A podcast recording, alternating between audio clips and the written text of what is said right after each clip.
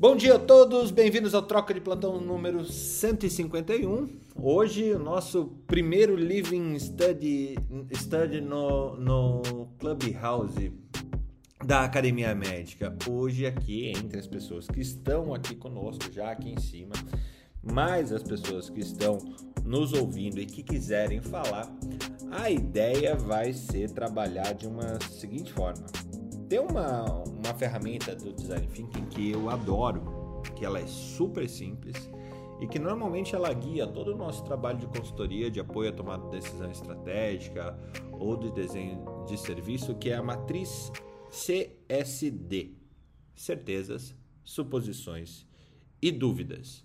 Basicamente, assim, o que é uma certeza? Certeza é aquilo que você pode comprovar por dados, né? É uma qualidade, caráter ou virtude que é, é certo ou considerado certo. É um conhecimento íntimo, expresso, quase como uma convicção e essa convicção ela tem que ser baseada em alguma coisa, tá? Então, é, que não aceita refutações, é aquela é aquela coisa que não pode ser refutada, tá bom? Suposições e aqui eu estou pegando até é, definições do dicionário Google. É, suposições é um ato ou efeito de supor, uma hipótese, uma hipótese, uma conjectura, uma dúvida, é, algo que você tem quase como certo, mas ainda não é possível provar. Você tem uma tese sobre aquilo e você ainda precisa de dados, precisa de embasamento para que isso vire uma certeza. É uma alegação de uma coisa que se sabe é, às vezes como verdadeira, mas ela é falsa, ou falsa que se apresenta como verdadeira. Tá bom?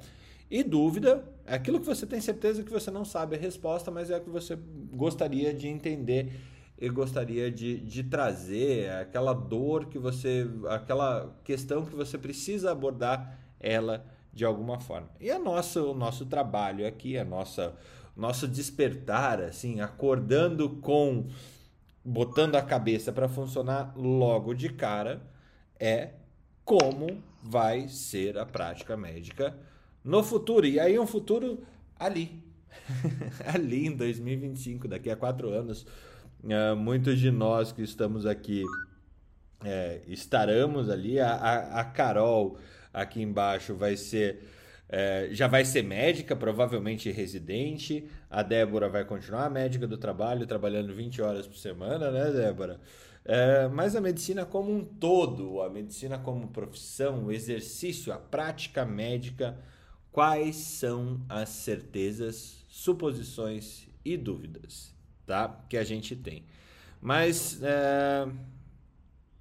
vamos começar? É, eu tô marcando aqui tudo que vocês vão falando. Depois eu compartilho esse, esse, essa matriz CSD com todo mundo que está participando, tá? Então vocês que estão ouvindo o nosso podcast, vocês vão ouvir um barulhinho de teclado também, porque eu estou digitando enquanto o pessoal vai falando e, e esse living study, study é, prospectivo não randomizado é, não surdo e não cego da Academia Médica fica disponível depois para que a gente consiga aprender mais e mais. Messias, o que, que você acha da ideia? E começando por você. Quais são as certezas, quais são as certezas, as suposições e as dúvidas que você tem sobre a prática médica no, ali na frente, 2025? Uh, vamos lá começar com as certezas. Uh, as certezas é que cada vez mais nós vamos ter os ensinos à distância, fazendo parte da conclusão e da formação médica. Isso é fato. A Covid veio para trazer é, esse EAD, né? Essa, esse ensino à distância, para uhum. complementar a, a, o ensino médico. Uma coisa que eu acho errado é o que a gente está vendo é que algumas universidades já implementaram o EAD como algo substituto ao ensino tradicional. Eu sou uma pessoa bem tradicionalista no, no que tange a, a, a, ensino médico. Eu acho que você tem que estar ali na presença, trocar ideia em grupo, você tem que discutir em grupo, você tem que estar ali na frente do paciente. E essa, essa sua é... segunda pergunta, ela é uma suposição ou é uma dúvida? É, o EAD vai continuar substituindo ou o EAD vai substituir? É um medo. É um medo, então seu medo é uma dúvida, é, um é melhor não ser certeza. Isso, é, é um medo, porque eu tenho medo que muitas universidades chegam a um ponto e falam, olha, o primeiro ano você não precisa vir aqui não, vem aqui um mês, fica no laboratório de anatomia e vamos continuar à distância. Isso é que, para mim, a formação médica, Fernando, não é você estar lá e você ver o paciente, é todo o conjunto, é você discutir, você ter um, um interrelacionamento pessoal, você criar desde o seu primeiro ano empatia com o paciente, você fazer visita hospitalar, você entender a dinâmica da coisa. E, e eu não estou falando como um ponto hospitalocêntrico, não. Estou falando no conjunto de relacionamento interpessoal mesmo. A medicina é cuidar de pessoas, não é cuidar de doenças, entendeu? Se você quer cuidar de doença, pega um livro e decora. Vai, pega parasito e decora parasito, pronto. Microbiologia, pronto. Uh, eu acho que perde um pouco. Agora, usar isso como complementar, por exemplo. Uh, você teve as cadeiras tradicionais, fez, e você quer complementar alguns pontos virtualmente, criar, é, uh, seja fóruns de dúvidas, aí tudo bem. Aí, aí eu, eu acredito que como complementar vai ser excelente. Ah, mas me preocupa um pouco, me preocupa um pouco. Agora, é, falando, por exemplo, agora eu vou puxar um, para a minha área aqui, como, como eu sempre falo. A inteligência artificial é algo que vai dominar a radiologia. Ela não vai acabar com a radiologia, mas vai dominar. Então, aquelas pessoas que querem hoje em dia fazer parte de uma formação acadêmica, uma formação especializada relacionada à radiologia, ele tem que estar num lugar que vai trabalhar com inteligência artificial. Uh, ele tem que entender, mesmo que seja por EAD, essa inteligência artificial, como isso vai beneficiar uh, ele como radiologista. Então, eu acho que a minha preocupação é essa, Fernanda, para 2015. Meu medo é esse que o EAD venha para substituir grande parte, não para complementar grande parte. Eu acho que esse é o ponto que cabe a você, como bioético, aí, é, rebater ou confirmar. Legal. É... Legal, legal. Já temos bastante coisas aqui. É... Eu coloquei EAD será complementar como suposição, tá? O EAD vai, vai substituir o ensino presencial como dúvida, como uma interrogação e certezas que cada vez teremos mais ensino à distância, fazendo parte da conclusão e formação médica. A formação médica deve ser integral, de relacionamento interpessoal, é, a medicina é um trabalho de cuidar de pessoas e a inteligência artificial vai dominar a radiologia, mas não vai substituir o radiologista, como certezas essas últimas. Ok? Alguma coisa que você queria, queira Perfeito. mudar de. Perfeito. Ok. Uh, Messias, você está como admin, me ajuda aqui a, a, subir o pessoal que for, for é, pedindo, porque eu estou no, no, no trabalho aqui de, de organizar os trem tudo aqui. tá bom? Tranquilo, tranquilo, pode deixar comigo. Beleza, mudando de cor. Catarina, tá contigo agora. Você que já foi. É, é, você que tinha sido banida erro, erroneamente desse programa por um botão apertado erradamente por esse que vos fala. Bem-vinda. Quais são suas certezas, suposições e dúvidas? Se você quiser se apresentar para o pessoal ainda, para quem está ouvindo no, no, no, no podcast e ainda não te conhece, seria bem legal. Oi, Fernando, vocês estão falando de mim? Eu estou num lugar muito, muito ruim de conexão. Se quiser deixar para mais um pouquinho, eu estou dentro do ônibus do condomínio. Não, então deixamos. Posso deixar para falar mais um pouquinho? É, o Wi-Fi do ônibus do condomínio não deve ser bom. Vamos lá para Marilé. É, muito ruim, e barulhento. Daqui a... Tá bom. Marileia, bom dia que, que você achou desse tema? O que, que você já vem com. O que é certo para você no exercício da medicina de 2025, dali a três aninhos, é, quase? Quais são as suposições que você tem? O que, que você não tem como certeza, mas acha que vai acontecer? E quais são as dúvidas que você surge, surgem na tua cabeça uh, nesse processo de três anos aí? Você como gestora, é, endoscopista, gastroenterologista, é, uh, atleta e, e pessoa de, de bem-estar e que olha cidades de 15 minutos? Olha só, Fernando, eu acredito que, aliás, eu tenho certeza de que é, esse o, o novo médico em 2025 ele vai estar tá enxergando mudanças profundas na sociedade de forma global. Então, é toda uma construção que já vem há alguns anos e agora combinou com essa pandemia. Eu acho que em 2025, com certeza, ele vai enxergar essas mudanças profundas na sociedade. Então, a gente vai ter, como a gente já vem tendo, o cliente, como diz o meu chefe, o cliente-centrismo, a, a, importância de você focar o, o olhar todo para este cliente novo. A gente tem as crises econômicas, pandemia, novas tecnologias, mas eu acredito que é, é, o médico ele vai precisar rever. Aí tem que se construir agora isso, todo esse modelo. É o que a gente está fazendo. Isso, todo esse modelo, inclusive com as demandas mais urgentes, que são as demandas ambientais, sociais e humanas. Eu acho que o médico não vai ser mais aquele médico do consultório que a gente sempre é, é, é, é comenta aqui, que não tem essa visão sistêmica do todo, que só olha para o próprio umbigo, para a própria medicina, não olha o todo que eu estou falando aí, o ambiente, o meio ambiente, o social e, o, e, e a questão do relacionamento humano. A mudança para o digital vai impactar também diretamente na forma com que ele trabalha, já tem impactado.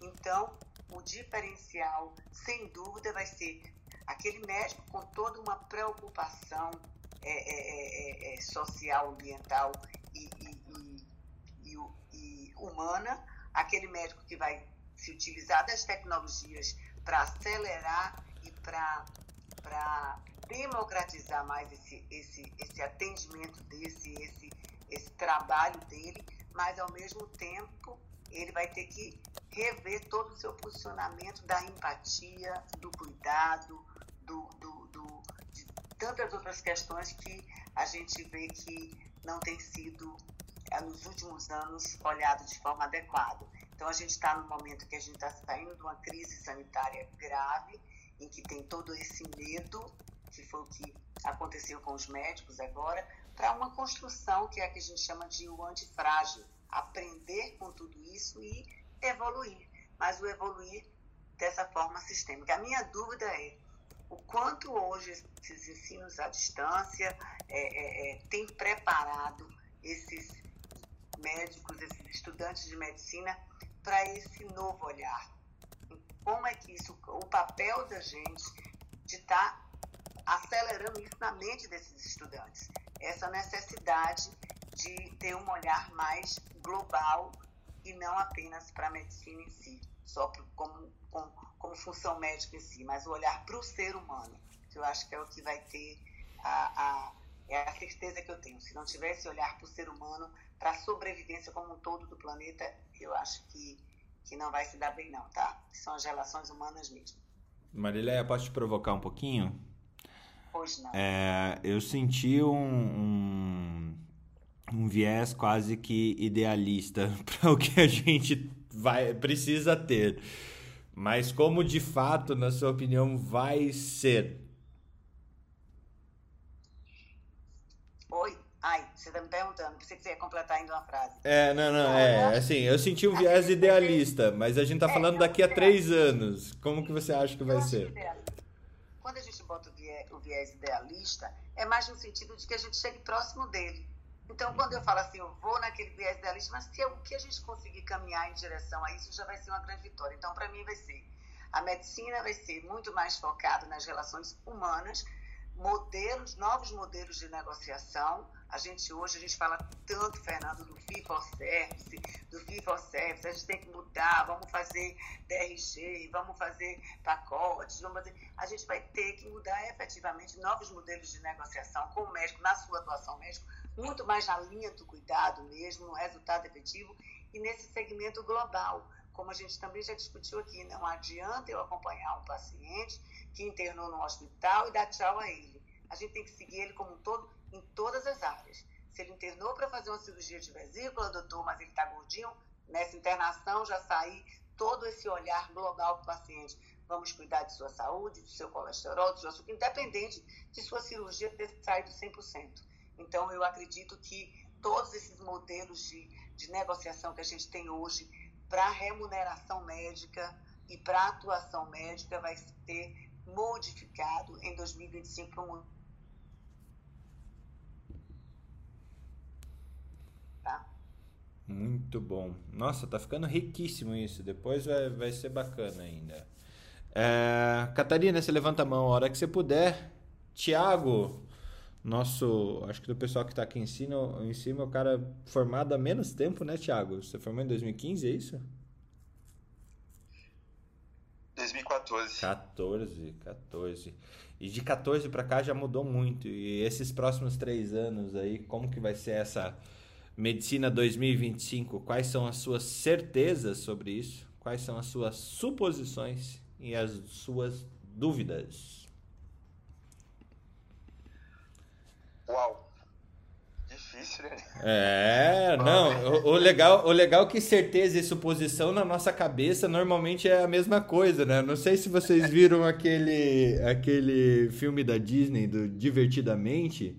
Tem uma hora que tá lá a, a, a menina junto, a felicidade junto com a tristeza. E delas estão dentro do trem, daí de um lado tem certezas, do outro lado tem suposições. E as duas caixas caem e elas falam assim: ah, arruma de qualquer jeito, porque certeza e suposição é praticamente a mesma coisa. é, exatamente. É uma boa dica, né, Fernando? Viu divertidamente, vale a pena. É incrível. Ver, porque é um filme que parece para criança, mas é para adulto. Hum. É interessante. Bom, a minha certeza seria, quando analisasse mais um caso assim da, da minha área, por exemplo, a questão da telepsiquiatria. Acho que é o que vai continuar dominando. Acho que foi uma boa surpresa para a gente. Então, a sociedade era extremamente, às vezes, contra antes da pandemia, mas acho que agora a gente tem visto resultados incríveis né, sobre a questão do paciente. Você, e para a gente é tão importante entrar dentro realmente da casa do paciente, do seu contexto, ah, então, isso, às vezes, conversar com, com, familiares que a gente vezes não tinha acesso dentro do consultório, porque não poderiam ir. Ah, eu acho que isso vai acabar dominando-se mais e como algo bastante positivo, sabe? Então, acho que a questão da telepsiquiatria é alguma certeza para mim. Uma questão, uma suposição, né? Uhum. Uma suposição. Ah, eu não sei se com essa. Nossa, Fernando, o que seria suposição? Dúvida é suposição ou dúvida. Ah, sei lá, suposição seria. Uh, seremos mais. Uh, a população será mais ativa, a população será mais sedentária. É uma afirmação que você não tem condições de, de, de, de nenhuma de, de comprovar exatamente, a não ser que a gente se aprofunde de fato nela. É, eu, é, vamos colocar então a questão da dúvida, a questão do. Será que o mercado médico será saturado, né? Acho que a gente abre as, as notícias, a gente vê cada dia criando uma escola médica, cada dia, né? Tá igual, um, tá igual Minas Gerais, tá igual boteco em cada esquina. E, e a gente sabe que né, essa questão de uma grande formação desorganizada de profissionais, isso poderia, né, acarretar numa possível saturação esse é um exemplo de uma boa suposição, tá, Thiago? Porque assim, tudo, né? tudo indica que o mercado será saturado porque estamos uh, formando mais gente e tal, tal, tal, tal, tal, tal. Entretanto, todos nós sabemos que o mercado ele se altera de acordo com a, a lei de oferta e procura e a, a diferenciação. Então, é, o mercado será saturado para quem? Daí ele já começa, na hora que você começa a delimitar, você já vai entrando no campo da certeza. Quando você está em ideias muito abrangentes, o mercado médico será é, saturado. Será saturado para quem? Não é para todo mundo. Para algumas pessoas, sim. Para outras, não. Capiche?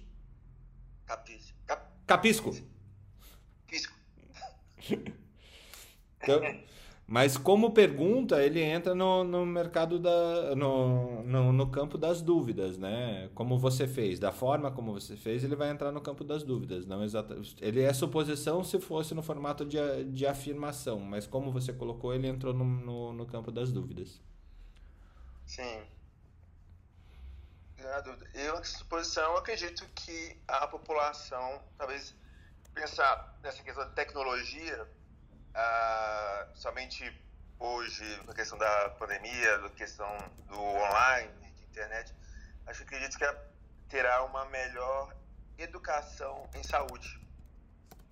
É, devido né, a essa questão da tecnologia e tudo, é, eu acredito que é, está sendo propagado mais sobre essa questão né, de saúde, questão do modo preventivo e tudo. Então, acho que as pessoas serão informadas, terão mais ah, empoderadas sobre a questão da saúde. Bem legal, bem legal. Muito bom, muito bom. O nosso quadrinho vai crescendo. Vai ficando bom esse negócio aqui. Ana Carolina Carvalho, você está no liquidificador já, que nem a, a Débora? Como é que você está? Agora eu consigo falar. Ai, ontem nem deu para falar direito, desculpa. Eu falei queria ter aproveitado mais o troca ontem, mas estava extenuante, que eu estava no meio de um teste físico. Nossa senhora! Você vê que o troca vai para as pessoas, vai junto com as pessoas até pro teste de esforço, veja só. É, é, não, é, não, não era teste de esforço ergométrico, mas eu estava fazendo teste com a minha personal, então eu fiquei meio extenuada. Mas deixa eu falar para vocês assim, meu, é, o que eu vejo agora no momento, né, que eu estou visualizando. É, não sei se é uma tendência só regional da faculdade que é, eu faço preceptoria para os alunos, mas eu quase 100% dos alunos querem fazer especialidades cirúrgicas. É, os internos, não, talvez levado pela crescente diminuição da remuneração das especialidades clínicas, necessidade de fazer invasão de, outra, de outras profissões, necessidade de fazer procedimentos cirúrgicos para aumentar ganho, não sei se só por isso, mas ou talvez bons professores de cirurgia também, todos, quase 100% dos alunos, homens e mulheres, querem fazer cirurgia. Eu até me preocupo porque a qualidade de vida não é tão boa assim, né? Eu explico, eu tento explicar um pouco, falar se você gosta, você tem que fazer sim, mas você tem que entender é, a vida que você vai viver, principalmente para você que quer ter filho e tal. Mas a maior parte é irredutível, eu quero fazer cirurgia mesmo. Então, lembrar, que... lembrar que a gente até falou aqui no, no, troca de um estudo recente falando sobre a quantidade de abortos e a quantidade de a infertilidade entre as cirurgiãs, né? É, Não, e é um estudo tipo, recente 80 do a, a 90% das alunas são do sexo feminino. E eu 90%? Com... Caramba! Ah, é muita menina, gente. Eu vou contar e vou depois dar são, é uma turma de 96 alunos, depois eu vou contar certinho quantos meninos tem e vou falar para vocês. Mas é bastante, vou fazer a conta certa, mas é a maior parte, assim, disparado. É, que eles rodam em grupos, né, de quatro, três comigo e é, assim, são tipo três grupos de meninas, depois vem um grupo de menina que tem um menino, entendeu? É assim. Então, uhum. é essa proporção. E eu explico, eu mostrei esse estudo, sabia? Eu falei, olha esse estudo aqui e tal, papá, mostrei, mas acho que não, não toca não. Ontem uma falou para mim que quer fazer cirurgia cardíaca e, e não quer ter filho de jeito nenhum. Tá, explica para ela que a cirurgia cardíaca vai acabar e que, o, que os amigos do Jamil vão comer tudo. Eu não acredito nisso também, que também não é, é muito simplista, né? Esse, sim, sim, eu tô brincando. pensamento, porque tem muita coisa que não dá para fazer assim. Mas eu não acho isso, não. Eu acho só que é uma vida bem pesada. Uhum. É, mas ela disse que não quer ter, ter filho, não. Então, a gente vai indo. Essa, essa acho que é a principal tendência que eu observei. E vejo também que cada vez mais vão é, crescer os estudos, o conhecimento sobre as terapias complementares, para que a gente possa ir melhorando a qualidade de vida das pessoas, crescendo cada vez mais. É, o, o conhecimento sobre qualidade de vida, longevidade, alimentação, isso cada vez vai ser mais central na medicina do que só cuidar de doenças. Vai ser muito mais central a gente viver para ter uma vida melhor e não simplesmente sobreviver. Isso que eu, são, são as tendências que eu tenho observado. Bem legal. É, então, assim, o que, que eu consegui tirar aqui? É, como suposição que você está olhando o seu meio, né? Que as especialidades cirúrgicas são as preferidas pelos acadêmicos de medicina, então... É, é pelo menos aqui. Eu não sei se isso tem alguma coisa a ver com os professores que eles tiveram, eles tiveram professores excelentes, não sei. Mas uhum. é, é uma tendência também que vinha sendo observada já, né? Das pessoas preferirem especialidades cirúrgicas pela remuneração. É, uma coisa que eu coloquei aqui que, que ficou no campo das certezas, é, pelo menos para mim, daí você me, me, me ajuda depois, é que nós teremos uma maior oferta de terapias complementares que serão mais centrais no tratamento. É, a pergunta que eu fico aqui para você é sobre essas terapias complementares, é, qual que é a base científica que você vai ter? É, são de base científica, são de base é, Não, com base científica e cada vez mais tendo estudos sobre ah. isso, né? Para poder, porque como isso cada vez mais vai ser falado, mas existem diversos estudos, né? Se a gente pegar, hoje em dia já existem, apesar deles não estarem sendo tão divulgados mas vão ter diversos estudos sobre diversas terapias complementares, né? Então, terapias não farmacológicas ou não terapias Sim. suplementares. Sim. Boa. Bem legal, bem legal, bem legal. E uma certeza de fato é, que eu tive aqui é que a medicina, pelo menos aqui no Brasil, eu não sei no mundo, ela será feminina. Né? Isso é uma tendência já há Nossa, muito tempo. Isso aí foi, porque antigamente não era assim, não. Na minha época já era 50-50, um pouquinho mais de homem, mas agora acho que foi. Tá. Tá agora eu vou contar uma coisa para você. Na época que eu estava na faculdade, isso há muitos anos atrás, a minha professora já falava que a tendência ia ser essa. O que, que ela dizia? Que nos Estados Unidos estava havendo um shift da medicina naquela época, que deixando de ser, é, acho que até já falei isso aqui, uma profissão que era seguida só pelos WASPs, né, que é aqueles White Anglo-Saxon Protestants, que são o topo da pirâmide nos Estados Unidos, e se tornando cada vez mais uma profissão onde as minorias estavam.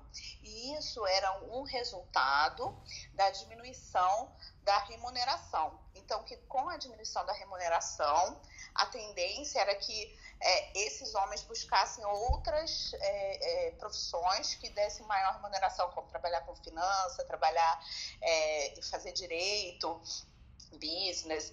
Então, essa tendência acabou também, vai se refletindo aqui também no Brasil. Não sei se é só por isso, mas estamos tendo, é claro, que cuidar sempre foi uma, uma atividade é, essencialmente feminina, né? A mulher cuida mais mas a gente tem visto essa mudança. Boa. E uma dúvida? Tudo. Tudo que eu falei anteriormente. a minha dúvida é tudo que eu falei. Se vai ser isso mesmo. Boa. Tá bom. Tá bom. A melhor, a melhor coisa que a gente tem para fazer nesse mundo é perguntas, né, Ana? Não, não ter certezas. Sim, eu não sou uma afirmar suas fotos. Acho que a gente ganha mais quando a gente joga sempre nos dois lados. A gente sempre ganha. É, Tá bom, tá bom. Acho que depois a gente faz uma, uma votação, o que que muda para suposição e o que que fica nas certezas e o que que vai para dúvida. Vamos seguir o baile aqui. É... Ah, tem que colocar aí nas colunas? É porque você precisa colocar nas colunas? Não, eu tô, tô colocando conforme vem me parecendo aqui. É, então... Não, certeza. Então, esse negócio de que tá se tornando feminina, você pode pôr na certeza. Sim, então. agora maior oferta de terapia complementar, eu posso colocar na suposição? Suposição. Tá. Isso.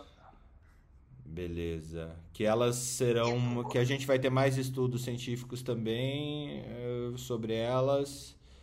É, É, também põe na tá- suposição. Mas, também na- e dúvida é se a gente vai ter falta de clínico no futuro e só cirurgião.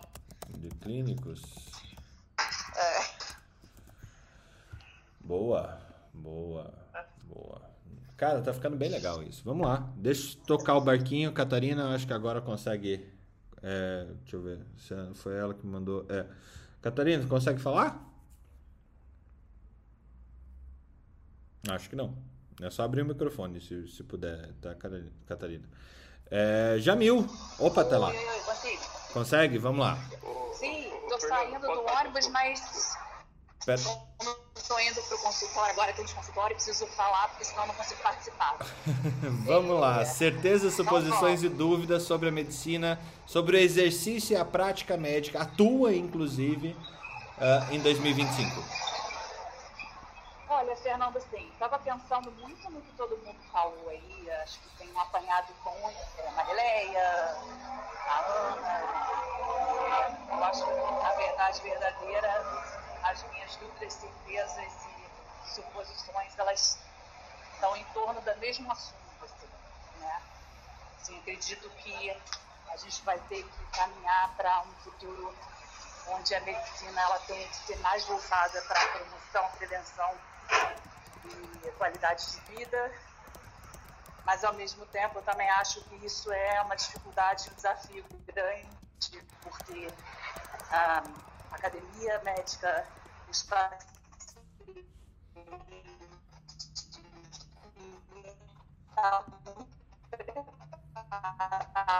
às vezes a gente não sabe nem o que está rolando por trás. Quando a gente não pede exame, eles reclamam. Quando a gente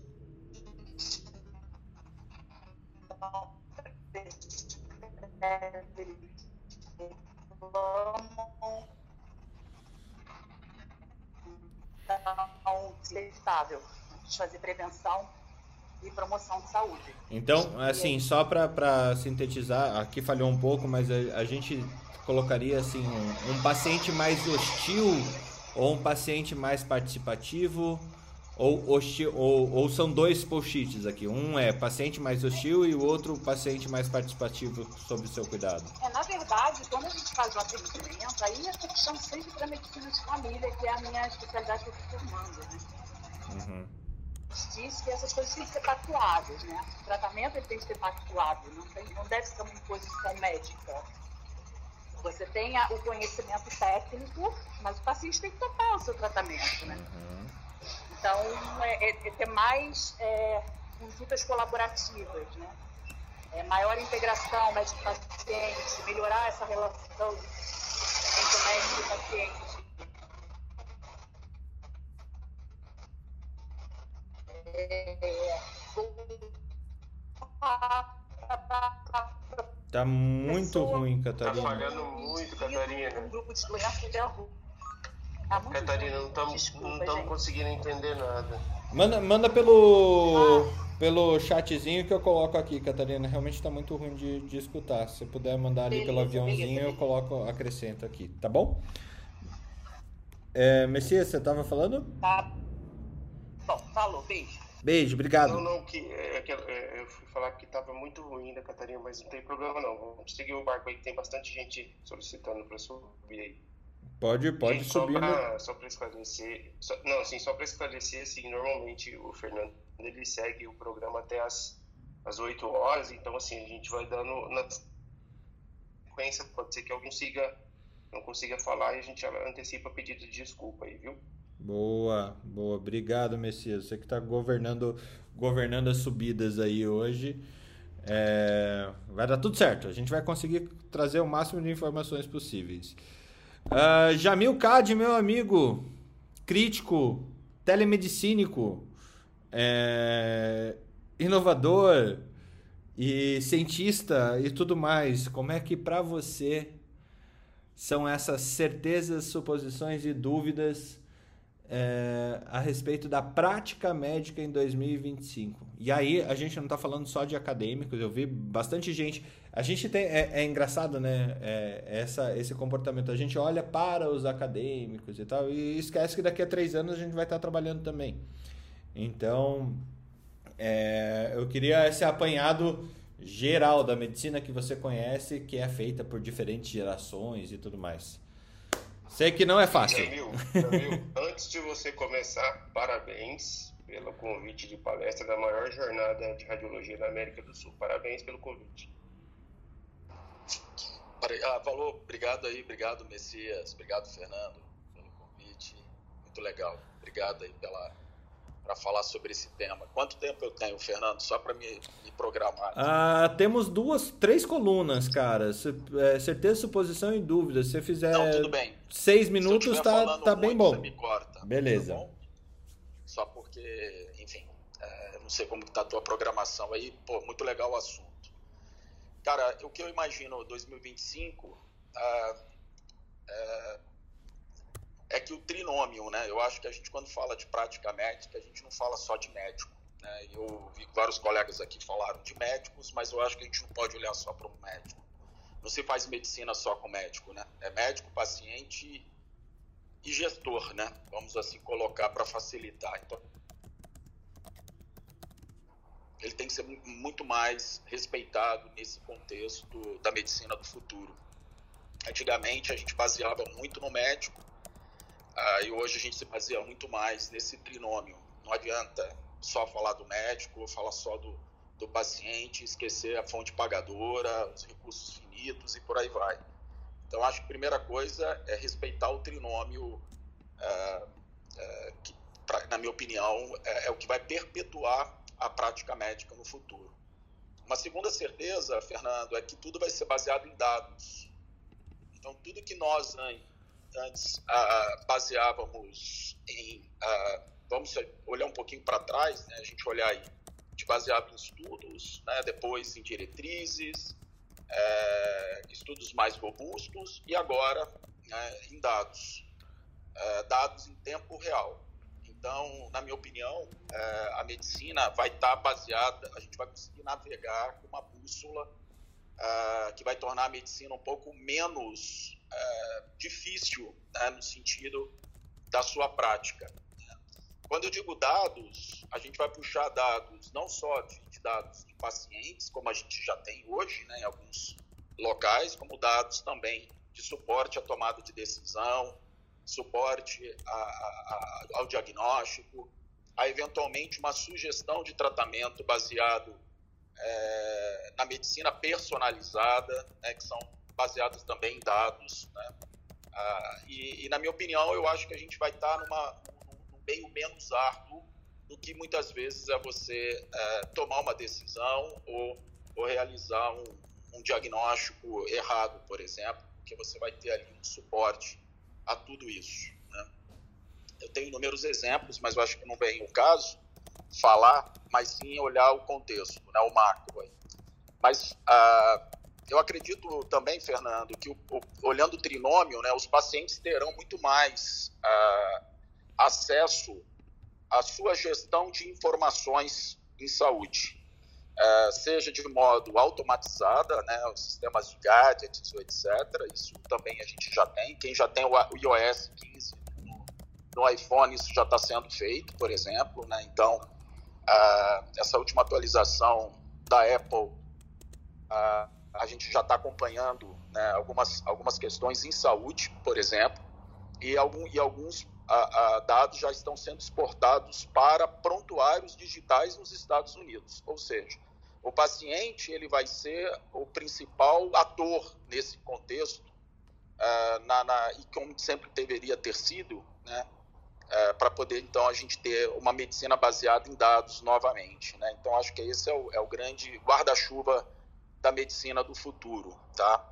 É, eu acho que uma outra certeza que eu tenho é que o, o mundo, né, o comportamento humano é, vai para um sistema híbrido, né, que é o, é o sistema digital, mas sistema físico, seja no ensino, seja nas relações, seja é, é na, no consumo, né, o low touch economy vai ser o que vai, é o que vai drivar nos próximos anos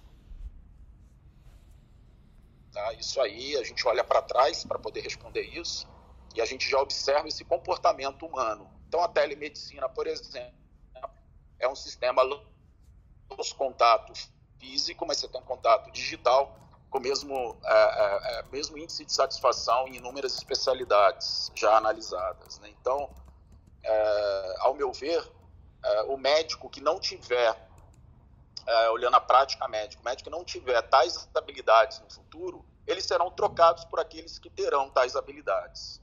É, então, a, a, a, fica aqui uma dica nesse sentido. Né? Inclusive, o próprio ensino médico hoje busca isso dentro das faculdades, ensinar medicina digital para os futuros médicos que já nasceram no meio. É, tudo isso aí é ser tá, Fernando? É baseado em dados, tá? Baseados, por exemplo, na Associação Médica Americana, que fez uma comparação com mais de 1.070 médicos de 2016 a 2019 para olhar o comportamento de é, é, e-health, né? Digital health. E mostra, é, esse estudo é muito interessante, que mostrou, por exemplo, que a telemedicina dobrou em três anos, de 2016 para 2019. Estou falando antes da pandemia, imagina agora. É, os outros sistemas também, também aumentaram, mas nem um tanto quanto a telemedicina. E, pra, e, e, a inteligência artificial, como meio de tomada de decisão e suporte, também melhorou, mas foi o que menos aumentou. Né? Então, a gente ainda precisa entender um pouco mais como esses algoritmos vão contribuir, mas eu, eu acredito muito que isso em 2025 vai estar mais favorável e vai ser muito nichado. Né? Você vai ter lá um suporte de tomada de decisão, AVC isquêmico, AVC hemorrágico, ou seja, Existem várias iniciativas globais que usam dados, milhares de terabytes, para poder fazer fazerem tais algoritmos de, de nichados na tomada de decisão e suporte.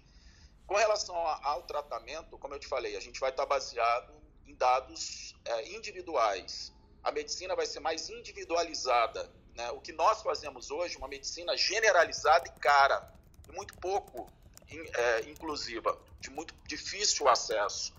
Então, eu acho que esse comportamento em 2025 né, vai ser muito melhor nesse contexto.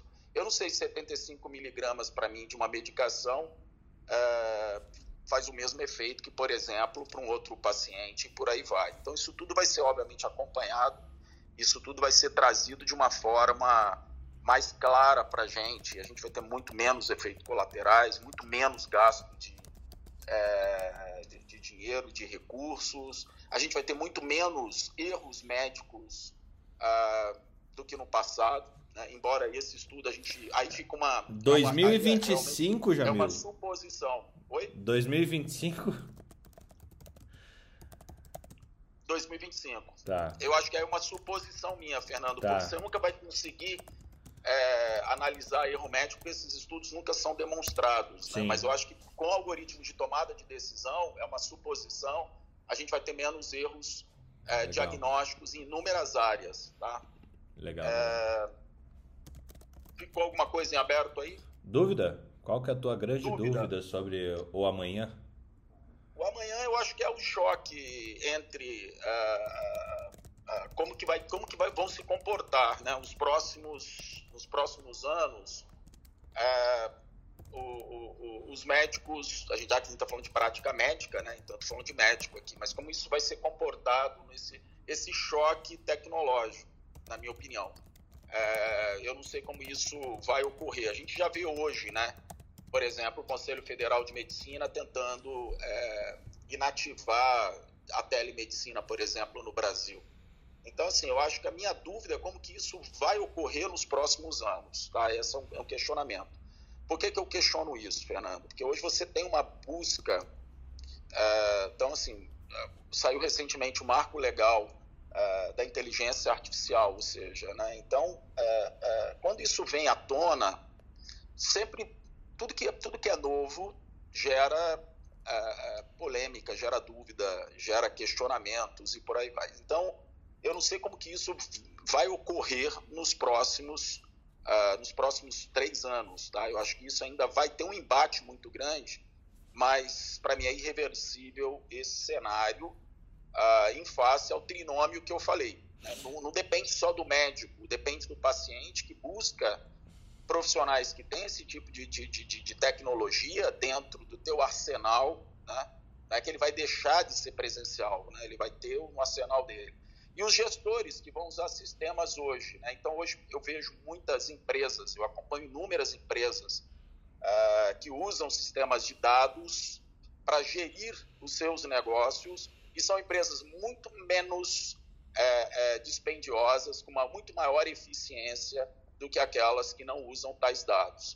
Então, assim, essa é a minha percepção que eu, que eu entendo. Assim. E não adianta só falar do médico, acho que tem que falar do trinômio para a gente poder entender um pouco. Tá bom? Não sei se era basicamente isso, Fernando. Boa. Qualquer coisa você pode, pode me perguntar pontualmente. O que é legal é que não tem resposta certa, mas eu quero explorar você em um ponto que, que me chamou a atenção na tua fala. É, que você falou, ah, vai aumentar o embate sobre tecnologias.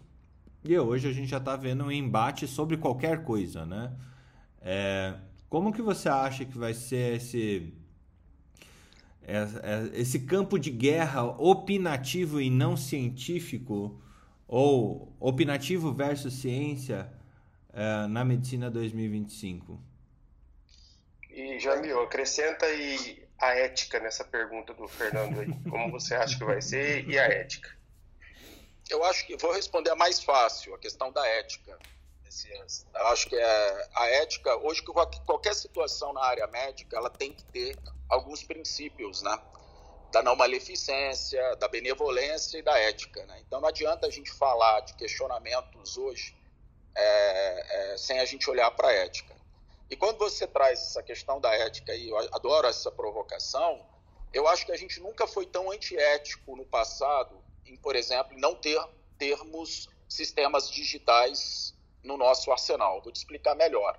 Quantas vezes a gente não abriu um prontuário médico e deixou sobre um balcão, e sem sequer a menor rastreabilidade de quem acessou, leu e etc. e tal. A gente nunca é, se preocupou com privacidade de dados, lei geral de proteção de dados, como agora. A gente nunca trouxe soluções que pudessem ter tecnologia uh, e segurança com criptografia, etc., como tá, está sendo feito agora. Então, assim, uh, os meios tecnológicos, ao meu ver, eles são muito mais éticos do que os meios não tecnológicos. Uh, eu não estou falando aqui e nem acredito nisso, que, o, que a inteligência artificial vai substituir o médico ou que vai fazer uma cirurgia robótica sem um humano. Eu não acredito nisso. Não acredito nesse Uh, enquanto, na, enquanto eu estiver vivo, acredito que isso não vai ocorrer. Sempre vai ter um humano no meio para poder exatamente respaldar a sua resposta, a sua pergunta. Então a gente tem que ter um humano, porque o humano é ético, o robô não. Então é, é muito curioso quando você olha os estudos, por exemplo, de carros sem, sem é, motoristas e etc., as questões éticas é, que, é, são muito curiosas. Eu aconselho todo mundo ler sobre isso. Então, assim, a gente sempre vai ter que ter um humano para pautar a ética sobre essas questões, porque a ética é um, é um, é é uma, é, é, é um, é um, uh, é um princípio humano, né? Uh, então, assim, a minha percepção, uh, Messias, é que a gente tem que a, a ética nunca esteve tão, tão em voga, tão em pauta como agora, graças aos meios tecnológicos que tentam privar a ética. Mas, como eu te falo, eu não acredito que um meio tecnológico isoladamente, sem humano, vai ocorrer da área médica, por exemplo, como pedir comida, né? Isso, Jamil. Então, na área médica, você vai ter humano. A pergunta do Fernando... Fernando... Só, só rapidinho, só rapidinho. Eu sintetizei essa tua primeira parte aqui no post-it como a ética vai poder ser auditada com o advento da tecnologia. Você concorda com isso? Absolutamente. Tá. Né? Isso a gente nunca conseguiu editar auditar, perdão, e nem editar, né? Mas nunca a gente conseguiu, de fato, olhar para a ética como a gente consegue olhar agora. Né? Então, os meios tecnológicos permitem isso. Fernando, você me fez uma pergunta inicial, mas eu, eu acabei me esquecendo aqui, acho que talvez pelo, pelo não, horário. É essa, essa briga, embate, como é que vai ficar é? a briga ciência versus opiniões coletivas? Bem, é, eu acho essa sua pergunta é muito legal, né? Porque, Porque é, essa gente... é, uma, é uma briga que a gente está tendo agora, né? É, essa, por isso que eu te coloquei como uma dúvida, né? Essa é uma dúvida mesmo. É uma dúvida porque a gente tem. É, cara, eu falo, faço Telemed desde 2014, né? Ou seja, muito tempo, cara. É, e é, muito curioso acompanhar tudo isso, né? E, e, assim, a sensação que eu tenho, Fernando, é, é aquele gráfico é, de, de adoção de inovação, né? Eu acho que os, da os early adopters... Aquele da hype da Gartner? Exatamente. Tá. Eu acho que os early adopters e os, e os mais inovadores né, já, já estão já nesse meio. Né? A gente está indo para uma fase mais de platô, né, que agora vão vir os próximos, uh, uh, uh, os próximos adopters né, de, tec, de inovação, vamos assim dizer. Eu acho que não tem como, né? Se você olhar aquilo, é quase uma curva de Gauss, né, cara? Aquele gráfico. Então, assim, a sensação é. que eu tenho, Fernando, que sempre vai haver um embate, sem dúvida. Não tem como, né, cara? Uhum. É, né? Então, o embate vai fazer parte, não, não vai ter como não, não haver.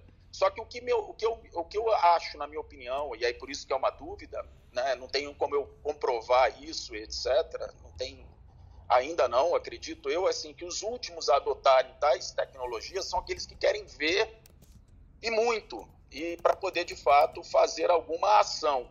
Só que eles vão ser, obviamente, é, é, é como eu te falei, o mercado, né, e aí digo paciente, fontes pagadoras, etc., vão acabar fazendo com que aqueles médicos tenham esse tipo de comportamento, de adoção de comportamento, é, uma vez que ele, por si só, ele não tem essa vontade é, de poder to tomar essa decisão. Então, assim, é, não adianta, eu, eu, eu concordo aqui, estou né, sendo um pouco mais a, a, a sala hoje é um pouco mais dura, né? é uma pergunta um pouco mais de futurologia, uhum. ela causa um certo desconforto, um certo espanto.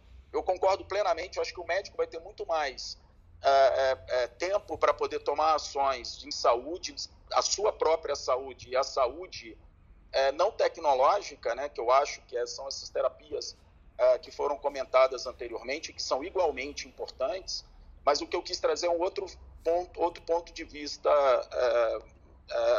em relação à sua pergunta. Aí. Então, assim, esse embate vai ocorrer, Fernando, mas vai ser inevitável a, essa mudança, porque imagina vocês a gente, é, é, a gente ficar atrás, por exemplo, é, de, dos dados que são hoje globalmente conhecidos, tecnologias são amplamente, globalmente utilizadas e que a gente muitas vezes a gente não aprende né, na, na, na faculdade, ou não tem salas como essa para a gente debater o assunto. Enfim, eu acho que é, esse é um movimento que vai ocorrer. É inevitável isso, viu, Fernando? Ou, ou por parte do, do médico, ou por parte da fonte pagadora, ou por parte do paciente. Show de bola. Vamos lá, vamos seguindo o barquinho aqui. Obrigado, Jamil. Jamil, excelente. eu sou seu fã, viu, cara? O Jamil, Jamil é, é monstro demais, né, gente? Pelo amor de Deus. Vamos lá. Felipe Prohasca, você que, que está na sua primeira grande pandemia, quais são as suas certezas, suposições e dúvidas sobre o exercício, a prática médica em 2025? E aí, questões amplas, questões mais focadas. Estamos a todo ouvido e colando post-its no computador? Ah, Fernando, eu, eu vejo eu vejo que a gente vai ter muitas mudanças de mercado. E essas mudanças de mercado são das mais variáveis. Nós vamos ter a mudança de mercado como negócio. É, eu acredito muito que deve haver uma verticalização da, da, do serviço de saúde para poder se tornar rentável isso é uma coisa boa e ruim ao mesmo tempo, porque você pode acabar precipitando é, empresas que buscam qualidade, como também empresas que buscam falcatruas, para poder, por exemplo, nos Estados Unidos hoje, você para saber se vai se internar naquele hospital ou não, você entra num site e tem acesso à quantidade de infecções hospitalares para o seu tipo de cirurgia naquele hospital e pode comparar com algum outro né? E aquele que tem um menor índice de infecção, ele pode cobrar mais por isso e você pagar por essa qualidade. Então, futuro da medicina, não, não acredito que para 2025, mas acredito que para o futuro, um pouco mais além, vai ter isso, né? E aí, alguma empresa que estiver fazendo algum tipo de tratamento é, miraculoso, alguma empresa que ficar denegrindo atestado de óbito, ela vai pagar o pato por isso, né? E vai ser punida e não vai ser simplesmente. É, não, não, é o pato, é multa mesmo. é, não só multa, né? Vai ser criminalizada por isso. Porque é muito comum, e você sabe disso, é, aqui no Brasil a banda voou, né? Na pandemia principalmente, né? O que surgiu de oportunistas, o que surgiu de pseudo-profetas querendo trazer facilidades, resultados fáceis, com tratamento precoce, com promessas de resultado, né? E com muitas dessas, dessas questões deturpadas e manipuladas, né? Será que o Brasil é o único país que o tratamento precoce dá certo? Enquanto o mundo todo já mostra isso, que dá errado? Será que o Raul, que foi um cara que defendeu o tratamento precoce na Europa com força, foi punido na França porque manipulou resultados e também trouxe informações que não condiziam com a realidade? Essa é a diferença, por exemplo, da Europa para o Brasil, né? Aqui a gente precisa é, tirar é que a gente caixa entra... de Pandora a gente entra em crenças pessoais também, né, Felipe? Isso é que é complicado. Também. E assim, Entendeu? A gente é... entra em crenças pessoais que se sobrepõem à ciência. Mas aí é a mesma coisa, aí é o que a gente está fazendo. Imagine que todos nós temos essa matriz dentro de nós, assim, certezas, suposições e dúvidas, né? E a gente é um complexo que recebe coisas do mundo e monta as nossas certezas, suposições e dúvidas o tempo todo. É, o problema é saber, muitas vezes, né, Messias, é, sem uma, um método, o que, que é certeza e o que, que é suposição, né? Não, tem uma frase que diz assim: existe três tipos de resposta, né? A certa, a errada e a minha. então, é, isso eu me lembro de um professor meu dizendo isso. É, existe três tipos de resposta: a certa, a errada a minha. E aí, é, o que é que acontece? Vamos cascavilhar mais isso. Vai muito também da propaganda médica, né? Daquelas pessoas que ficam dando soro de imunidade, daquelas pessoas que ficam prometendo, vai dosar o selênio para poder se mudar o selênio mais 8 horas de academia, foi o selênio que lhe deu saúde, tá? É. Fica tranquilo com relação a isso. Então essa é, essa, como é que eu posso dizer, essa biomolecularidade oportunística da necessidade de ter um valor sem, sem embasamento nenhum, mas que a, a, a, afaga os interesses de ambos. Um que recebe, o outro que acredita que está fazendo por algo. E, tá, deixa eu sintetizar uh... isso num, num post-it. Então, seria é, a autopromoção como, como que fica a autopromoção? Se é auto... É a monetização da autopromoção, né, por algo que não é baseado em evidências. Utilizar a autopromoção em... A medicina irá monetizar a autopromoção ainda mais. Tá na suposição, e... tá? Mas eu acredito, Fernando, que essas máscaras, elas caem e eu acredito que no futuro é, você possa ver a, o currículo do profissional e ver se realmente, por exemplo, eu, eu tiro por pessoas que a, aqui em Pernambuco aí a pessoa coloca infectologista aqui em Pernambuco. Eu digo, ué, eu não me lembro desse cabo aqui em Pernambuco ser infecto, não. E fez aonde? Porque ele não foi meu aluno. Ele, ele fez aonde esse curso de infecto aí? Porque aqui passa por nós. Aí você vai ver que na verdade a pessoa não é infectologista. Ela fez um curso de pós-graduação, mas não fez a prova de título. Você pode sim, não precisa fazer residência para ser infectologista. Você pode fazer a prova de título. Mas você não pode fazer uma especialização sem fazer a prova de título, sem cadastrar o RQE, que é um cadastro de especialidade no Conselho Regional. Então, eu posso ter até feito residência, eu. Mas se eu não registrei meu RQE no, no, no Conselho Regional, eu não posso divulgar que eu sou aquele especialista. Ah, mas daí a, então, gente, a gente tá no campo entre regras e como as pessoas se comportam com as regras. É, aí, aí a gente olha para 2025 tendo isso na medicina. A pergunta que me fica é: as pessoas vão continuar negando as regras ou teremos. Eu coloquei na certeza aqui, é, é eu tentei sintetizar a tua fala, na, no, no campo das certezas, é que nós teremos uma responsabilização maior é, da má prática. É... Isso. Tá. Eu acredito sinceramente que devemos criminalizar o que vem sendo uma, uma, uma coisa mais frequente. Como, por exemplo, vou dizer, como tem aberto muita faculdade de medicina, não consegue abrir tantas vagas de residência em concomitância. Todo mundo aqui concorda o que leva a um maior número de não especialistas no futuro. Porque você não consegue aumentar o número de residências com a mesma proporção que o curso de medicina. E aí a necessidade de um resultado mais rápido seria os cursos de especialização de final de semana. Só que aí vem o entrave a prática e o conhecimento prático para poder desenvolver os conhecimentos para o um enfrentamento de uma prova de título.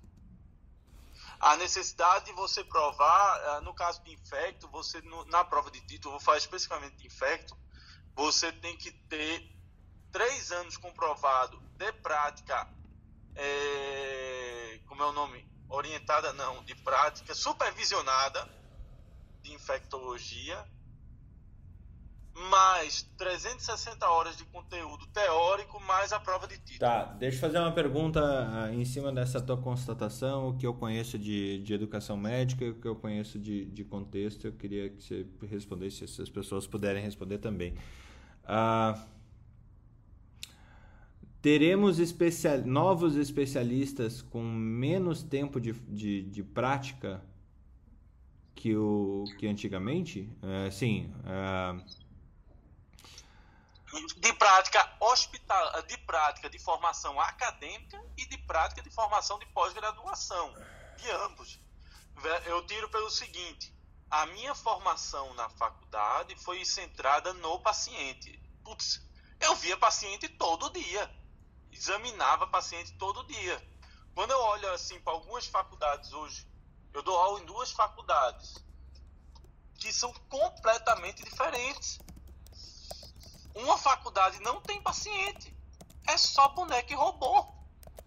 85% dos pacientes vistos é boneco e robô, enquanto a outra ainda é um modelo tradicional de que você centra muito no paciente pela disponibilidade de, do hospital escola de ter direitos para dar esse tipo de, de, de dado, né? Então, assim, Olha, olha a dicotomia que a gente tem a uma distância de rua, né? A uma rua de distância, você tem essa dicotomia de dados que é, influencia diretamente na formação.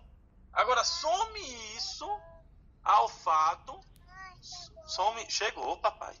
Some isso ao fato de que. É, some isso ao fato de que a gente vem abrindo faculdades de forma sistemática, mas não vem abrindo hospitais e escolas com a mesma batida. Nem e aí dá. falta paciente. Não dá. E falta paciente. E aí compromete o nosso ensino. Compromete o nosso aprendizado. Então eu acredito que também no futuro o médico terá uma, um grande problema grave de formação profissional não estou falando nem de especialidade, eu estou falando de, pro, de, formação profissional básica. Tá, mas deixa, deixa, eu, vai...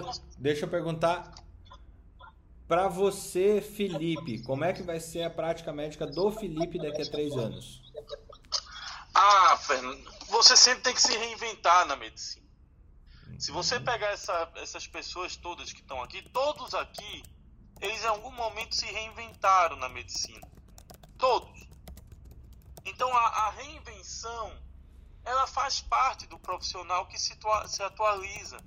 Aquele cara que está fazendo a mesma coisa há 10, 15 anos, ele é obsoleto. E hoje o mercado não permite você ser obsoleto. Hoje o mercado não permite, você tem que evoluir junto com os novos achados.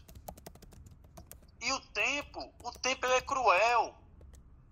O tempo é cruel porque ele derruba as máscaras. Então, se você é um bom profissional e traz bons resultados, o tempo aí vai ser bom para você. Se você se reinventou e trouxe novas tecnologias, você está à frente a seu tempo. Você se reinventou. Você está estagnado e prometendo resultados sem poder garantir, porque ninguém pode garantir resultados, ou prometendo, é, ou vendendo uma informação de que você é especialista em tampa de cruz, mas não sabe abrir nenhuma lata de Coca-Cola, isso vai ter um peso muito grande e vai ter punição, sim. E tem que ter, porque cada vez mais nós precisamos de pessoas atualizadas e resolutivas. E é algo que, infelizmente, a faculdade não está sendo capaz de dar e as especializações pecam em não dispor disso de forma ampla. A medicina vai ser mais judicializada, então, Felipe? Já está. Não, mas vai ser mais? E quando vai ser mais? Tá. Veja os Estados Unidos. É o maior exemplo de judicialização médica do mundo, né? De como eles judicializam aquilo ali. Agora imagina com os dados na LGPD mostrando os acertos e erros em prontuários eletrônicos. Aquilo tudo escrito e a mão entregue na mão de alguém que saiba fazer. Você tá. sabe o que é que. Eu vou lhe contar uma história, Fernando. Você sabe. Eu está fazendo medicina. Minha irmã do meio está fazendo medicina. Uhum. Formação dela? Oi? É, não, tá falhando. Tá cortando, Felipe. Voltei. A minha irmã do meio. Continua falhando. E agora? Voltei, voltei, voltei. Hum. A minha irmã do meio tá fazendo medicina, velho. Você sabe qual é a primeira formação dela? Qual? Direito. Ah, isso é legal. Eu vejo hoje pelo menos 20% das salas, até em federais, é, sendo compostas que, por pessoas que estão fazendo segunda formação. A medicina. Mas você acha que ela está fazendo medicina por quê? Porque ela acha que vai ganhar mais dinheiro com a medicina. Eu ela acho vai... que é para trabalhar com processo médico. Ela vai trabalhar com conhecimento médico e com conhecimento jurídico ela se torna uma grande é, aliada junto a hospitais e médicos. Então, é, é, tem, tem uma coisa assim, são médicos de dupla formação, né? Isso. De dupla ou tripla. Imagina, eu, eu conheço um hospital aqui em Recife que contratou um médico que é advogado. Por quê? O conhecimento técnico que ele tem dos dois mundos, ele gera as defesas profissionais daqueles que estão dentro da instituição. É uma Isso economia é uma realidade para o futuro. É uma economia para o hospital, com certeza. Entendeu? Uhum. Então isso é uma realidade. Pode ter... E você, se tiver algum problema que for processado, você vai contratar um advogado ou vai contratar um advogado que é médico? Um advogado que é médico. Se for juiz ainda, meu Deus. Bom, deixa eu passar aqui para o Jung é, Felipe, boa. Pronto, eu só queria Faltou uma dúvida, faltou uma dúvida tua. Ah, uma dúvida minha? O é. que é que esse bando de oportunistas vão fazer quando o negócio acochar? Quando o negócio arrochar? É. Quem que são Porque, os assim, oportunistas? Assim, ah, os que vendem soluções, os que vendem cura, os que de, defendem tratamentos miraculosos sem garantias. Hum os que se dizem a especialista acima dos outros. Uh, nossa, são muitos. Esses não vão, esses estão aproveitando o momento atual, mas eles vão, vão ser, o preço vai ser muito alto lá na frente. Então, então para onde vão é, os. Putz, o que é que os difícil. oportunistas vão ser da vida aí? Tá, vou colocar um oportunistas aqui. Difícil oportunistas. Quando quando a judicialização for maior. Porque todo é mundo precisa fazer. Tá, beleza. Vamos lá. Jung! Bom dia, tá, pessoal. Tá, tá fácil, bem? né? Tá bem fácil. Estão me ouvindo? Bom tamo, dia. Ouvindo sim. Então, a minha, a minha certeza, tem algumas, não muitas, mas a, a minha principal certeza vai na mesma linha da do Jamil, assim. Eu concordo plenamente com o que ele falou, assim. A medicina vai se tornar uma medicina baseada em dados, assim. E os dados vão, eles vão soterrar o espaço das opiniões, assim. Das opiniões no mau sentido, sabe? Então, assim, é, a gente está gerando uma quantidade absurda de dados, está transformando esses dados em informação e eu acho que essa quantidade enorme de dados vai se somar aos, às pesquisas tradicionais que a gente faz, a gente vai agregar isso, dados de mundo real, de vida real, uma quantidade absurda, e a gente vai pautar nossas decisões nisso. Eu vejo dois aspectos aí em que essa medicina baseada em dados vai ter um papel muito preponderante, assim. Também na mesma linha que o Jamil falou, uma para fazer benchmarking, assim, cara, não tem mais, assim, se um troço funciona ali, que faz a mesma coisa que você faz e ali funciona, no seu não funciona, tem alguma coisa errada no seu processo. E talvez a gente encontre essas respostas nos dados. E a outra coisa vai ser para a medicina personalizada. Né? Aquilo que o Jamil falou também. Em algum momento, a gente vai ter uma quantidade tão absurda de informação e, e, e, e capacidade computacional para avaliar essas informações que a gente vai conseguir fazer sim tratamentos mais, mais customizados para o indivíduo. Não sei se até 2025, mas eu acredito que esse é um, é um caminho é um caminho sem volta. E aí a minha suposição vem, vem a partir daí, assim, porque isso para mim é uma coisa extremamente saudável e boa, tá? A gente vai decidir com base no que é verdade.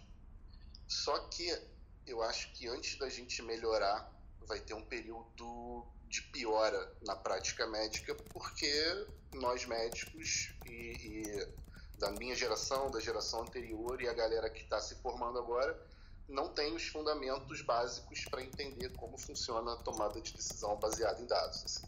A gente, os caras não sabem ler um artigo científico, cara vai entender o que está por trás de uma tomada de decisão baseada em dados. Na verdade, os fundamentos são muito parecidos, tá? É, é, é a coisa estatística, enfim, é, é, tudo muito parecido, mas a gente não tem esse fundamento. Então, gente, acho que a gente vai ter um período aí de, de, de, de transição em que vai ficar todo mundo batendo cabeça, ou muita gente batendo cabeça. Então, acho que é um, é um, é um nicho aí que a gente poderia interferir, no sentido de tentar educar essa galera que não, não adquiriu esse conhecimento e que vai ter que lidar com ele, a gente pode tentar pelo menos suavizar esse processo. Então eu acredito que antes de melhorar, porque vai melhorar, a medicina baseada em dados vai, vai melhorar a prática médica como um todo, eu acho que a gente vai ter uma pior inicial porque os médicos não estão preparados para isso. E a minha dúvida é, é relativa à parte da educação médica, sabe, Fernando? É, a gente, a gente, a gente bate muito aqui na, na, na educação médica tradicional, né? Essa coisa paternalista, do dono da verdade e da necessidade do aprendizado lateralizado, né? É, eu acho que assim, são os empreendedores que mudam o mundo. Assim. Então, aqui tem dois exemplos, você e Jamil, são as pessoas que cara, assumem riscos para mudar a sociedade. Assim. É, se aprofundam num determinado problema, desapegam das suas das suas ideias mirabolantes, entendem o problema fundo, muda de direção se precisar e assumem riscos, sabe? Esse é um empreendedor de verdade. A gente está batendo muito na educação médica tradicional, na necessidade de ter um aprendizado lateralizado, e o que eu estou vendo, é, é, me corrijam ou, ou, ou, podem discordar de mim se vocês não estiverem enxergando da mesma forma. Não tem, não é tem um, palavra certa aqui, tá, Jung? É, é um, vai, vai com é um movimento de debandada do estudante de medicina querendo virar empreendedor, tipo, mas é o empreender por empreender, porque é maneiro, porque é glamuroso, sabe?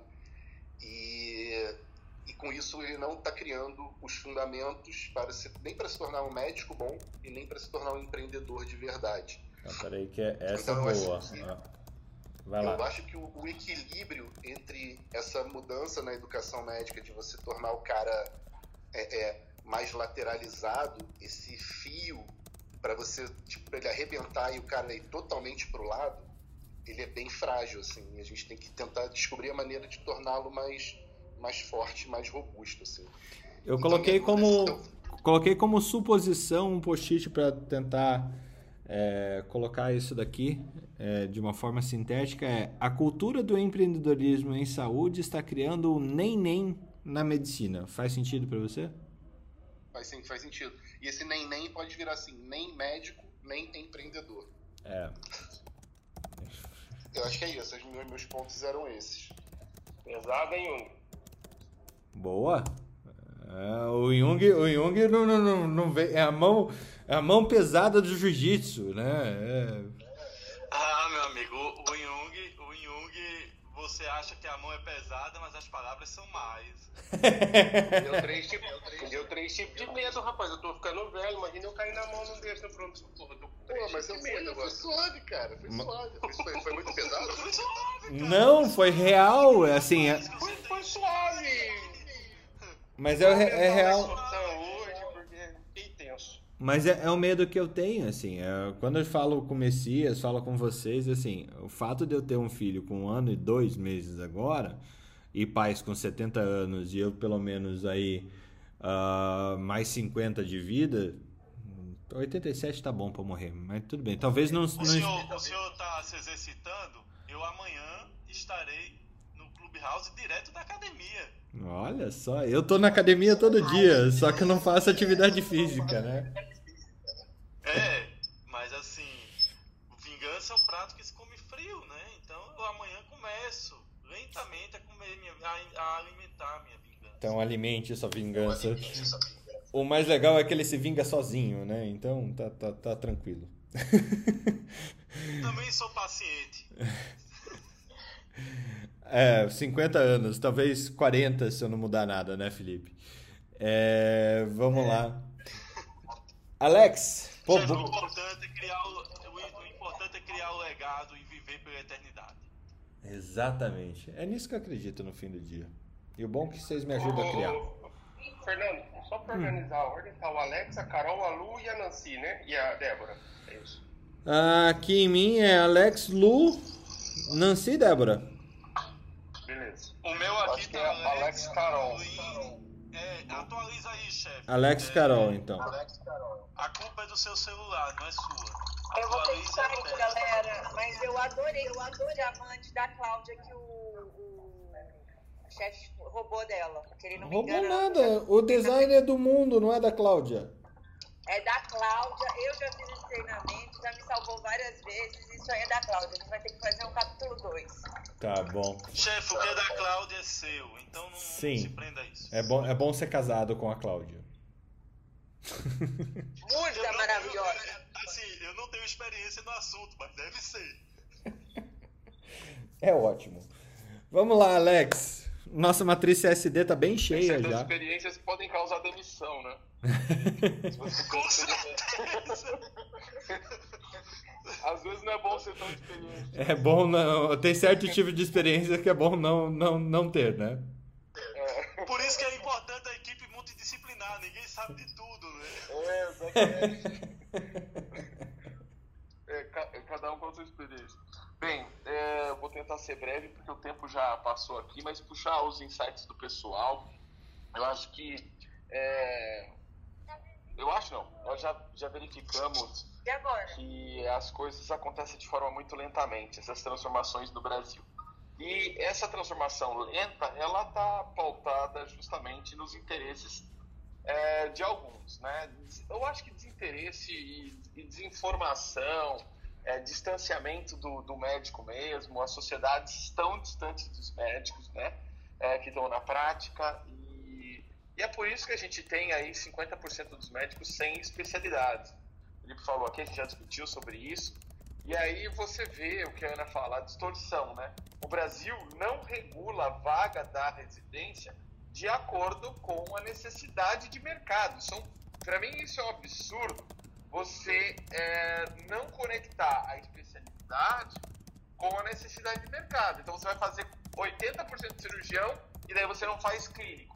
E aí você abriu a porta realmente para outras especialidades que estão se especializando no cuidado e faz muito sentido, né? É, então você tem aí é uma distorção. É, o Brasil já está nessa condição de 50%, 40% dos médicos sem especialidade médica há muitos e muitos anos. E, e destoa do resto do mundo. E é, o Conselho Federal de Medicina, as sociedades de especialidades não estão nem aí. Na minha opinião, não, não existe um caminho ou um desenvolvimento para mudar esse cenário que é absurdo. Se eu for falar em 2025, eu acho que vai ficar tudo igual. Né? Se a gente for falar em 2035, quem sabe haverá uma esperança aí para que essa mudança pode acontecer. É, mas 2000, 2035 eu nem ouso, porque tá, se 2025 tá difícil, imagine 2035.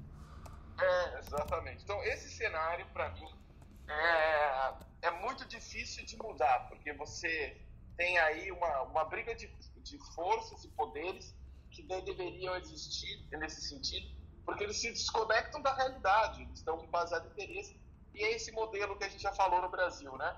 As pessoas estão lá por poder e não para fazer um, um, uma sociedade melhor, uma medicina melhor, para ser bem sincero mesmo, tá? É, é, e até para punir a gente né, nem sabe, né? Até, até para punir a gente já nem sabe se estão fazendo certo também.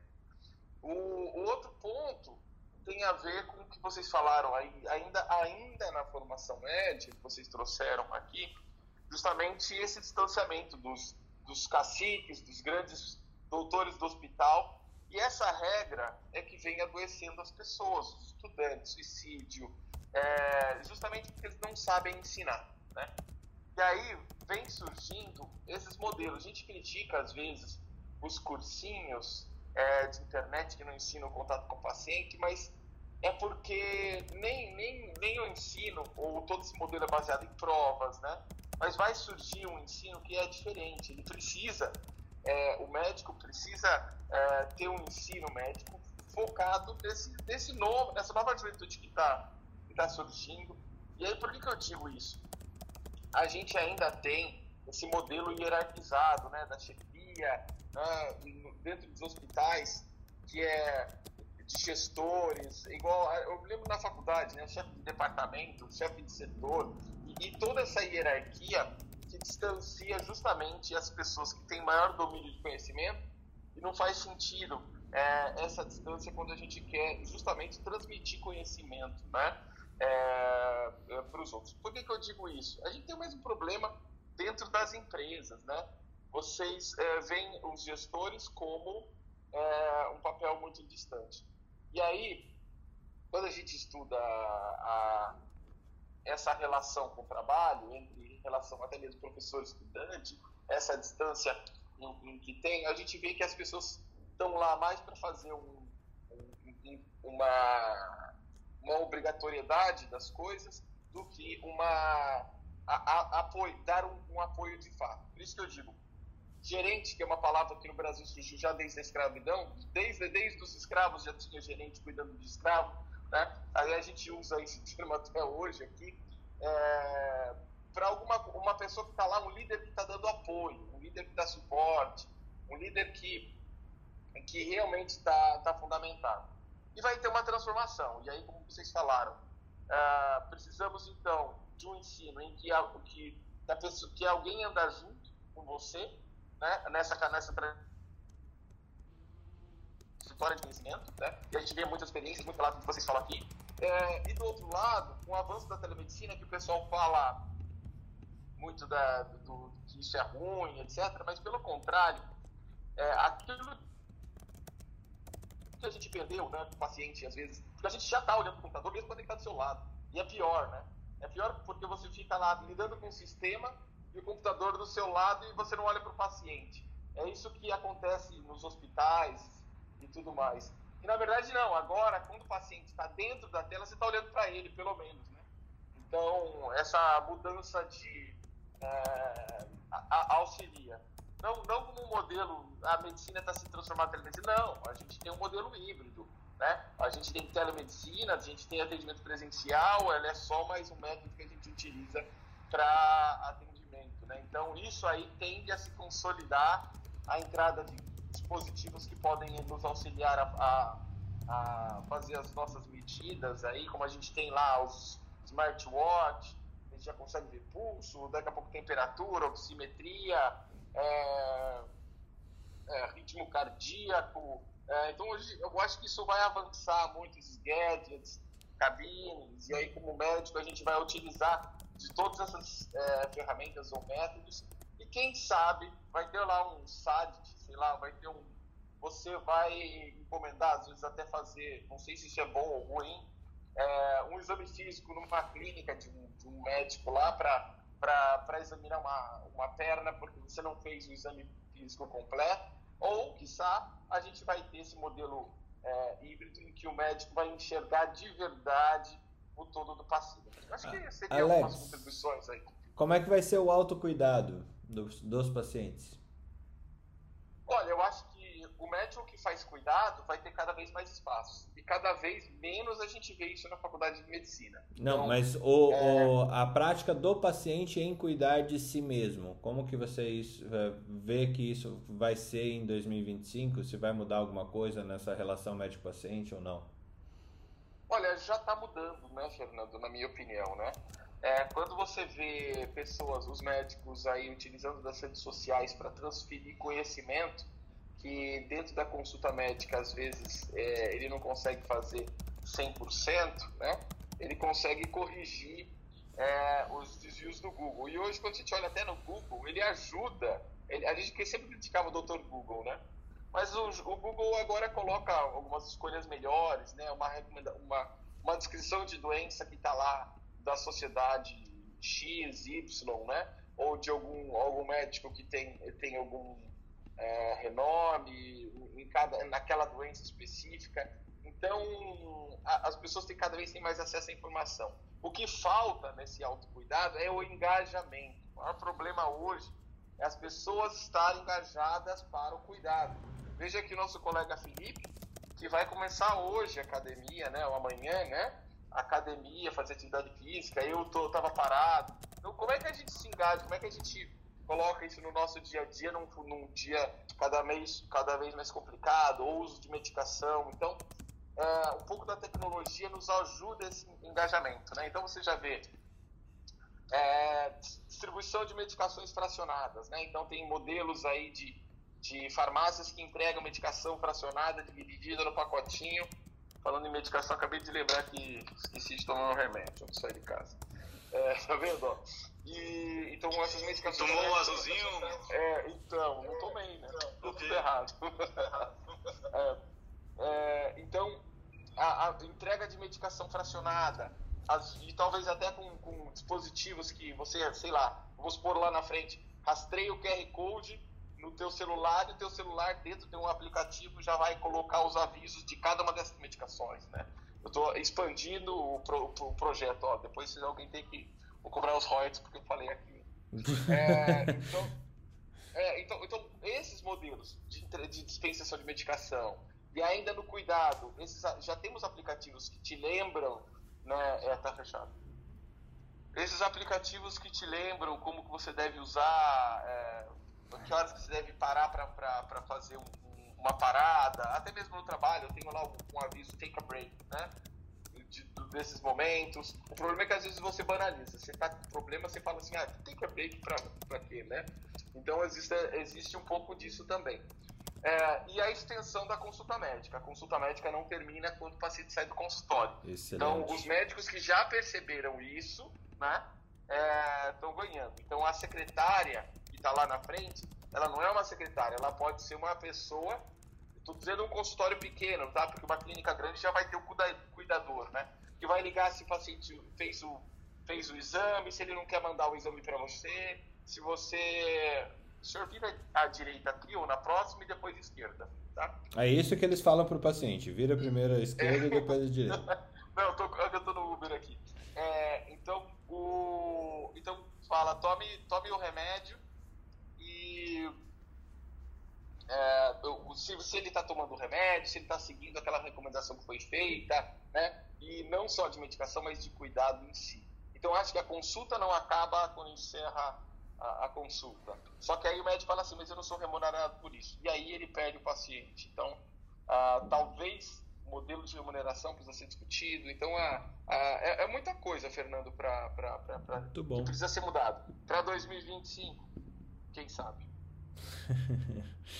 é verdade. É... Legal. Agora uma bióloga acadêmica de medicina. É... Como é que você vê aí? Gente, eu não sei se vai dar para ouvir todo mundo, né? Se qualquer coisa, é... depois você me manda as coisas que você pensa e Lu também. Carol, é... como acadêmica de medicina, como primeiro, o que, que você sente ouvindo tudo isso? E segundo, suas impressões sobre esse mundo de certezas práticas e... Oi? Eu sei, eu sei, que você tem aí a rigidez do horário, mas vamos tentar terminar hoje. Vamos. Vamos tentar terminar porque tá show a sala. Assim, tá muito legal, né? Que, que abrange todos aqui, cara. Ah, vamos lá. Então vamos, vamos até a Nancy. Só deixa eu fechar para subir, porque infelizmente não, não vai dar para Eu tenho reunião já logo na sequência. Eu vou anotar aqui que no episódio 200, um dos que eu mais gostei foi o episódio 151. tá bom. Vai lá, Carol. Bom dia. Bom dia. Eu comecei a ouvir o, o podcast, que a troca, com um monte de ideia na cabeça e tô terminando com a cabeça explodindo, assim, porque acho que tudo que eu tava pensando em falar no começo, se eu fosse chamada, já mudei completamente. O, o bom é que daqui a pouco você vai trabalhar ainda, então vamos, vamos colocar no. no... Fica tranquilo que tá tudo errado e a gente vai mudar tudo Fica tranquila. Olha, eu acho que assim, como eu ainda, né, eu ainda tô, tô pro lado de cá e tô aí, ainda tô perto dos 30, mas tô para baixo de 30, eu não sei se eu tenho capacidade de ter certezas para daqui a três anos. Eu acho que a pandemia veio mostrar pra gente que nós realmente podemos quebrar a cara muito feio com muita coisa, né?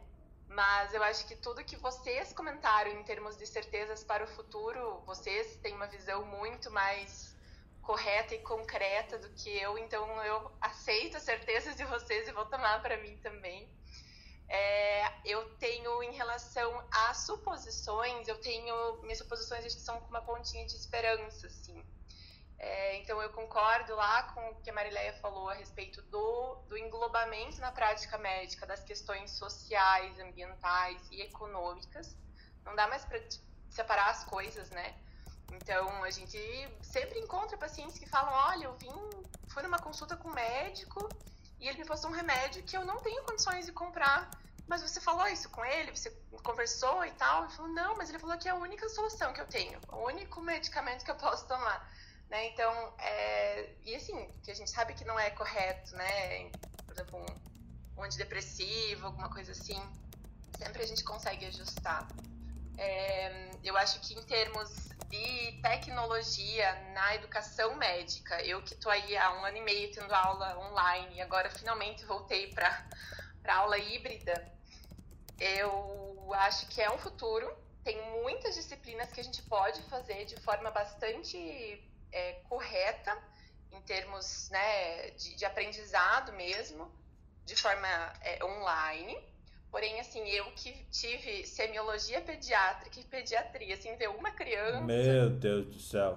Eu fico com o pé atrás. Agora a gente vai ter oportunidade em pediatria, pediatria clínica 2 e pediatria, pediatria clínica ambulatorial de né, ter contato com os pacientes de verdade, mas assim, quanto que já não ficou para trás, sabe? Que eu vou ter que correr atrás ali no internato, com todas as outras questões, né? E, mas então eu acho assim que daqui a três anos eu já Deus quiser vou estar formada, não vai atrasar mais a formatura e tal. Já vou estar na residência. Eu faço parte da estatística das mulheres, né? Aqui na minha sala eu acho que a gente deve estar girando em torno de 65% feminino para 35% masculino, mais ou menos. É, faço parte dessa estatística de 20% de segunda graduação, né? A medicina como uma segunda graduação. Mas eu faço parte da estatística das, dos estudantes de medicina que não querem cirurgia, né? Eu gosto do paciente acordado, eu falo. Então eu sei que eu vou para uma especialidade clínica, ainda tenho um caminho aí para decidir, mas eu me vejo muito na endocrinologia. Não sei, vamos ver. Mas eu acho que uma das questões na na educação médica que tem que ser batida muito em cima é na questão da pesquisa, né? Então, é, criar mais meios de promover mais iniciações científicas, mais engajamento dos estudantes em pesquisas. Então, eu estou terminando minha iniciação científica, estou fazendo parte de uma pesquisa clínica com vacina para Covid. E isso é muito importante para formar nosso raciocínio, não só como pesquisador, mas como médico, né? Questão mesmo de é, né, quais tratamentos são melhores, né? Concordo plenamente com tudo isso que vocês falaram da questão da medicina personalizada, individualizada. Eu acho isso muito legal. É, uma das minhas suposições, com uma pontada de esperança, é que a gente vai falar muito mais não só do autocuidado e do estilo de vida e de saúde do paciente, mas também do médico, do profissional de saúde e do estudante de medicina porque eu tô cansada de ver colegas meus se automutilando. Esse ano nós perdemos dois colegas, né, que, que, que tiraram a própria vida na faculdade. É, e se fala muito pouco, ainda existem aqueles velhos professores que insistem em humilhar os alunos, que acham que é assim que os alunos vão aprender, né? Então, isso tem que, tem que mudar, e eu espero que daqui a três anos isso tenha mudado um pouquinho. E em relação à minha dúvida, é, para 2025, eu espero que a gente esteja vendo uma é, prática médica mais sóbria. Eu gosto muito da abordagem da slow medicine, né, que é uma medicina sóbria, justa e responsável. E eu realmente espero que a gente veja mais menos interferência política, menos interferência de ego na prática médica, menos é, promiscuidade, né, em termos de, de, de, tratamentos, em termos de condutas mesmo. E eu acho que três anos é um, é um prazo curto, porém a gente viu com a pandemia aí que em poucos meses a gente consegue se adaptar. Então, o embate da telemedicina que estava rolando há anos, em poucos meses, o negócio foi para frente, se adaptaram, a gente, né, os pessoal que tá, era contra viu que não era bem assim, que não ia denegrir a prática médica, que não ia, é, enfim, né, ter um, um, impacto negativo para os pacientes, bem pelo contrário, né? Eu acho que três anos, embora seja um, um período muito curto, um horizonte bastante curto, acho que é possível fazer muita coisa boa em prol dos pacientes em prol dos profissionais de saúde e em prol do, do, do mundo inteiro, né? Do meio ambiente, das questões sociais, econômicas. É, uma coisa também que eu queria comentar, eu, eu lembro quando eu estava fazendo o vestibular, eu li um texto sobre uberização das profissões. E eu li um texto sobre a uberização da prática médica. E falei, nossa, que doideira isso, imagina, nada a ver, uma profissão tão né, é, tradicional e tal.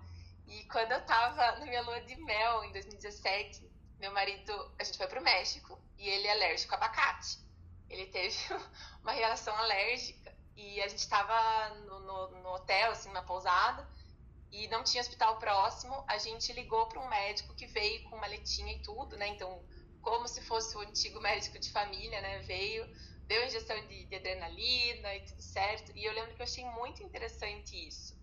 É, a gente, na época, pagou uma boa quantia para ele em dólares, né? Não sei como é que isso acontece ou aconteceria aqui no Brasil, não tive contato com isso ainda mas eu acho que se for feita da maneira correta, isso em curto prazo pode tirar a sobrecarga de hospitais, de UPAs, né? Porque você é, leva o cuidado médico rápido para quem está precisando ali. Achei bem interessante. Então, só para trazer essa contribuição. Então, assim, muito bom, Carol. Eu, mas eu posso, assim, como certeza, eu posso dizer que o acesso à saúde será, ampli, será ampliado. Ok? Acho que sim. É. Uma, Acho que uma questão... toda a questão da contribuição da telemedicina, a contribuição das redes sociais, né? Eu acho que isso aumenta o acesso né, dos, dos gadgets também, isso aumenta o acesso à saúde. É, só que tem que ver, eu acho que tem que ser um pouquinho crítico também, assim, que tipo de saúde que é essa, né? É a saúde é, paliativa, é a saúde pós-doente ou é a saúde preventiva, né? Eu acho que isso a gente tem que buscar compreender ainda também. Hum, isso é, agora é uma dúvida. Será que temos várias saúdes mesmo ou temos uma saúde? Hum. É, queria, a profundidade do Gil foi fantástica. Cara, é muito, é muito incrível ouvir um estudante de medicina falando de slow medicine, cara. De, de já saber o que, que significa isso e. É muito bom, isso aí dá uma enchida de esperança tá no coração, vibe, cara. Né? Já tá na vibe, né? Isso é espetacular. É. Isso é... Agora dá Gente, medo quando é, a eu queria gente só, né, eu não, queria não só. viu o exame físico das criancinhas. Gente, só um complemento aí. É, que ela falou da uberização, a gente, é claro que, que vê isso, é, a gente está falando do, do, lado positivo da uberização, de, de poder se distribuir, etc.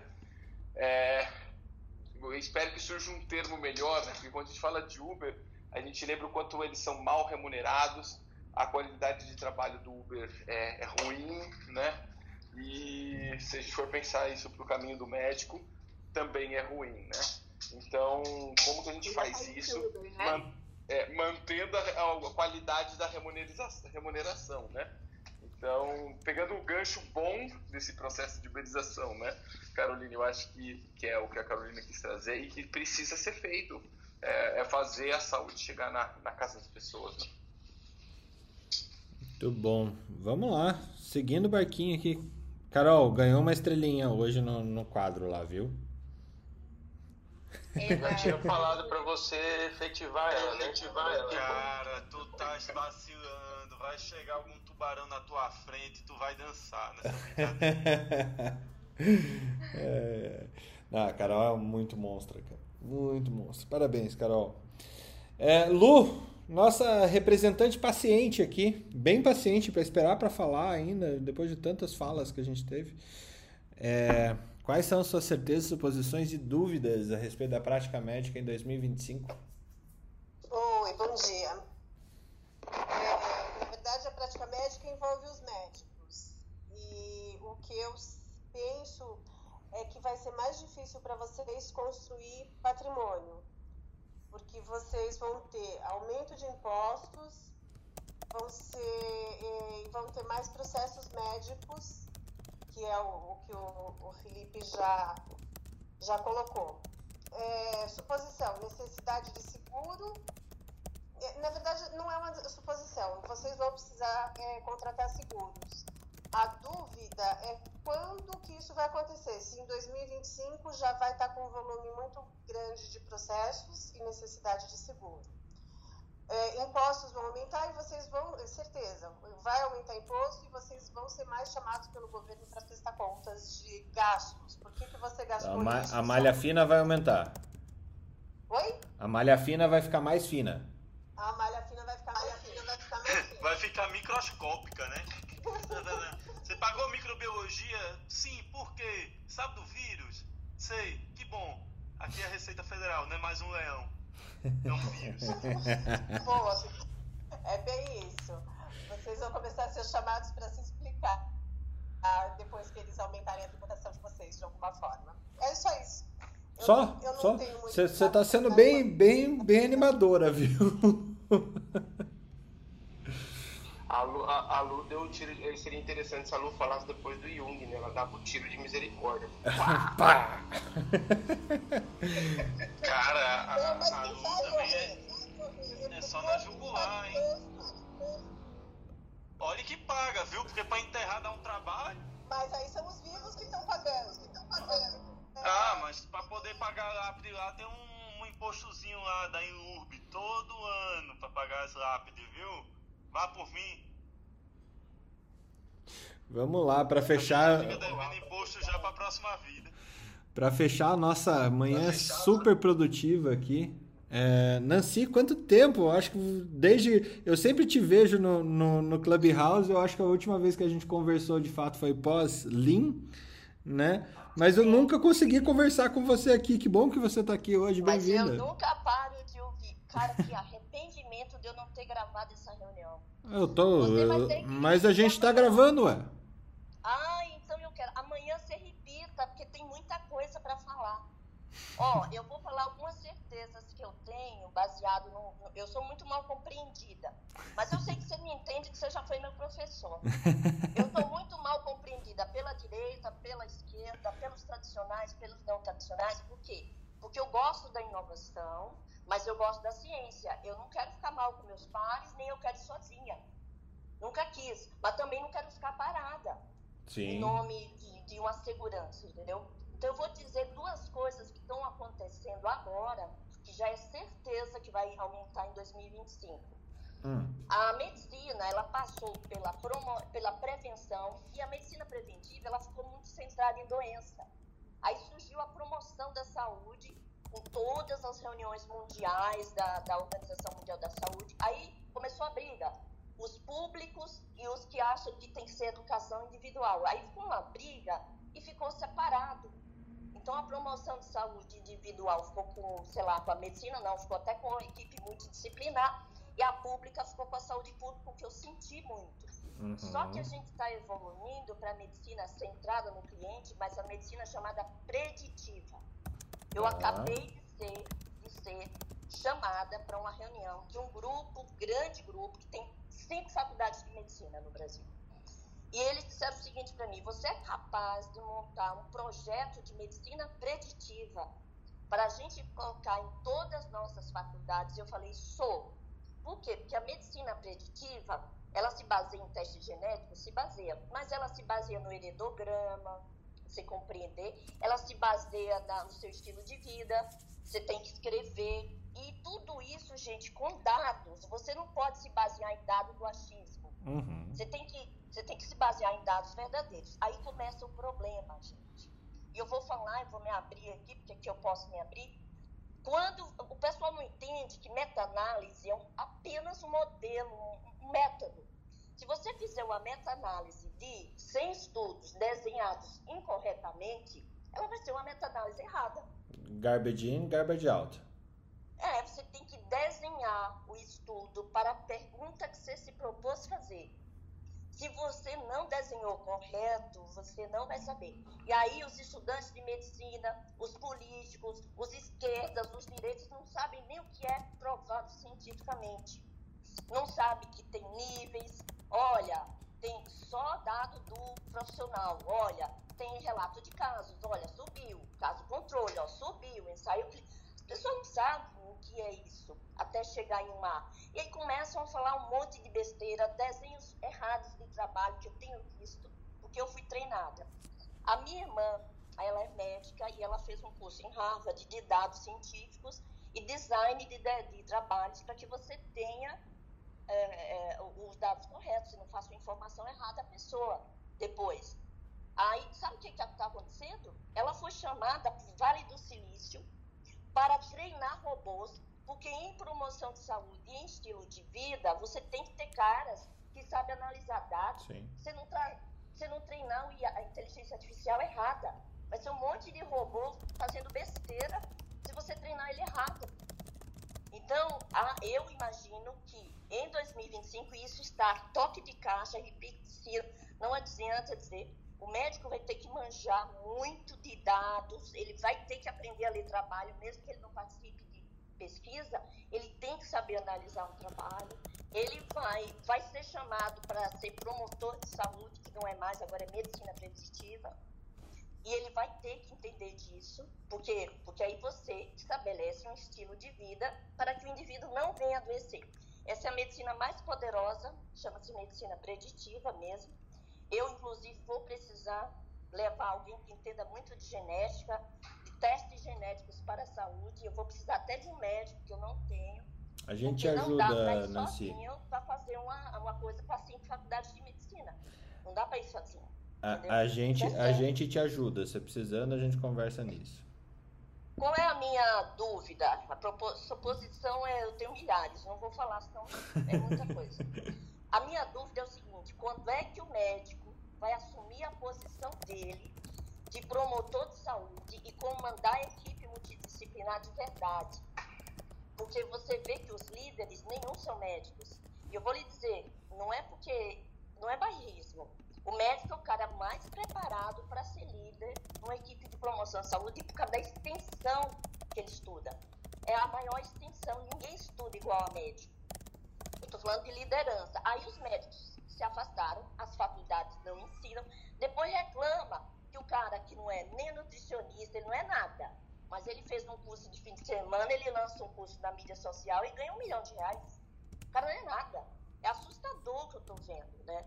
E a outra coisa é o seguinte, o médico que não lidar com mídias sociais nos próximos três anos vai correr o risco de um monte de gente entrar no lugar dele, ele sabendo mais.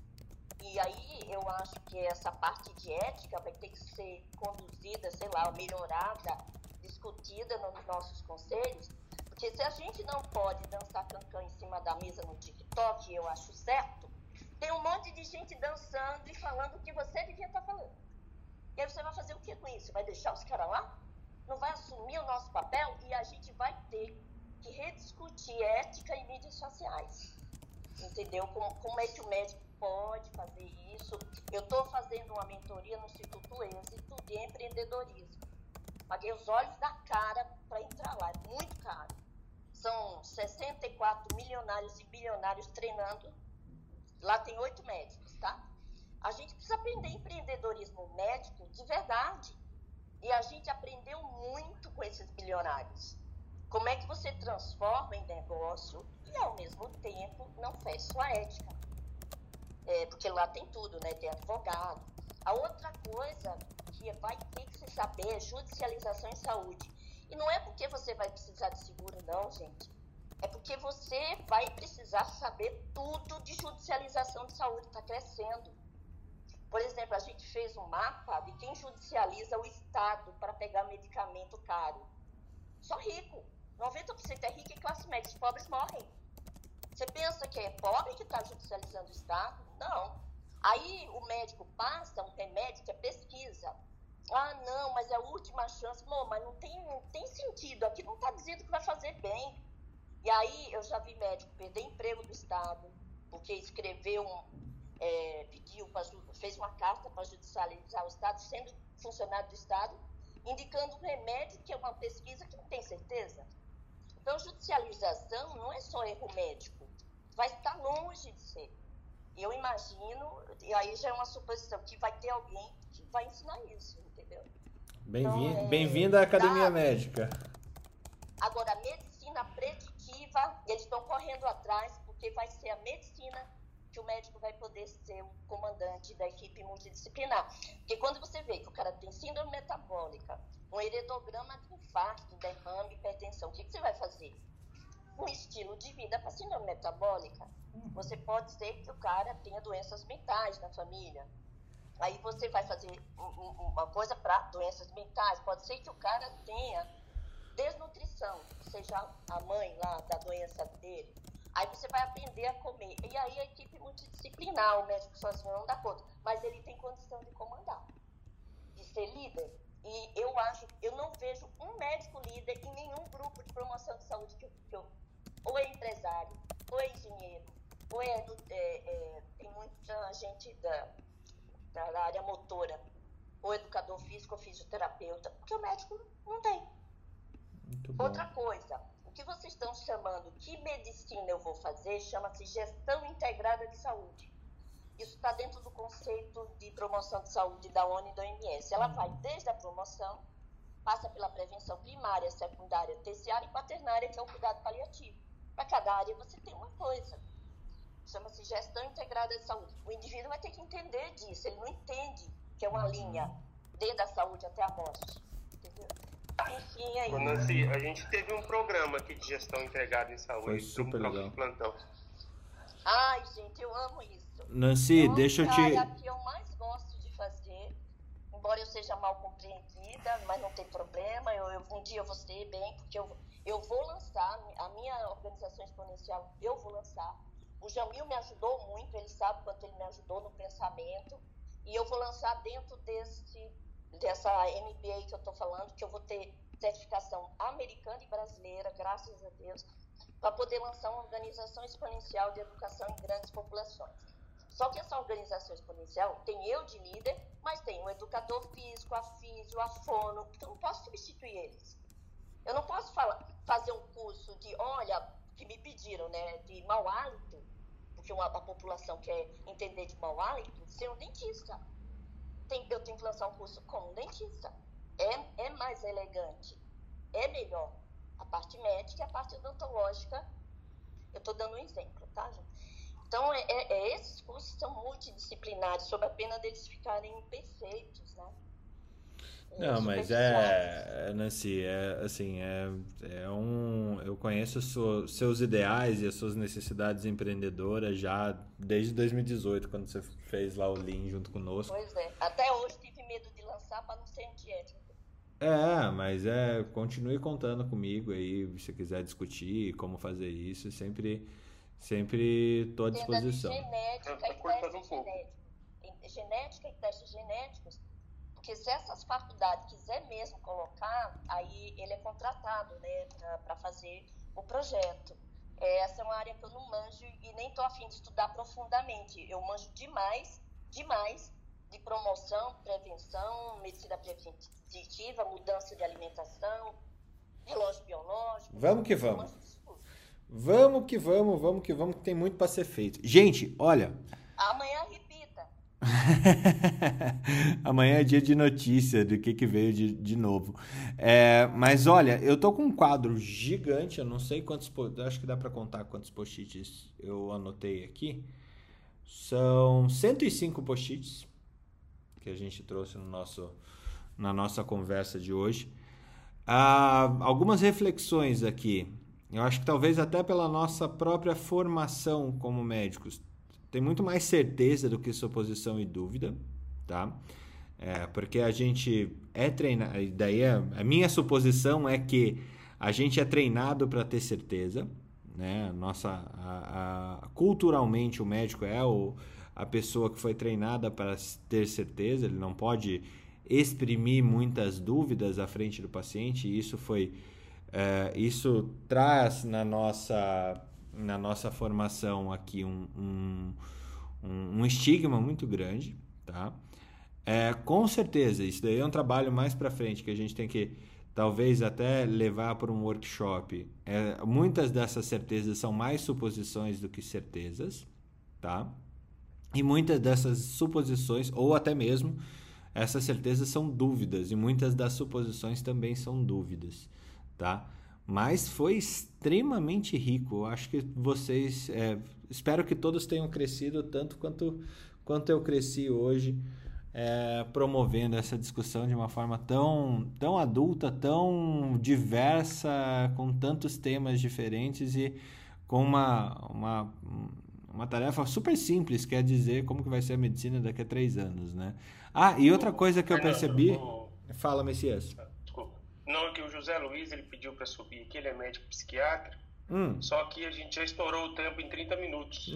É, José. Se ele, Infelizmente. Se ele pode estar oportunamente falando no próximo, troca de amanhã, não sei. Claro, claro. Vamos, vamos coordenar. Vou pedir a tua ajuda, inclusive, Messias, para a gente conversar é, depois, porque eu vou precisar de ajuda para ampliar ainda mais esse, esse tema. Tá.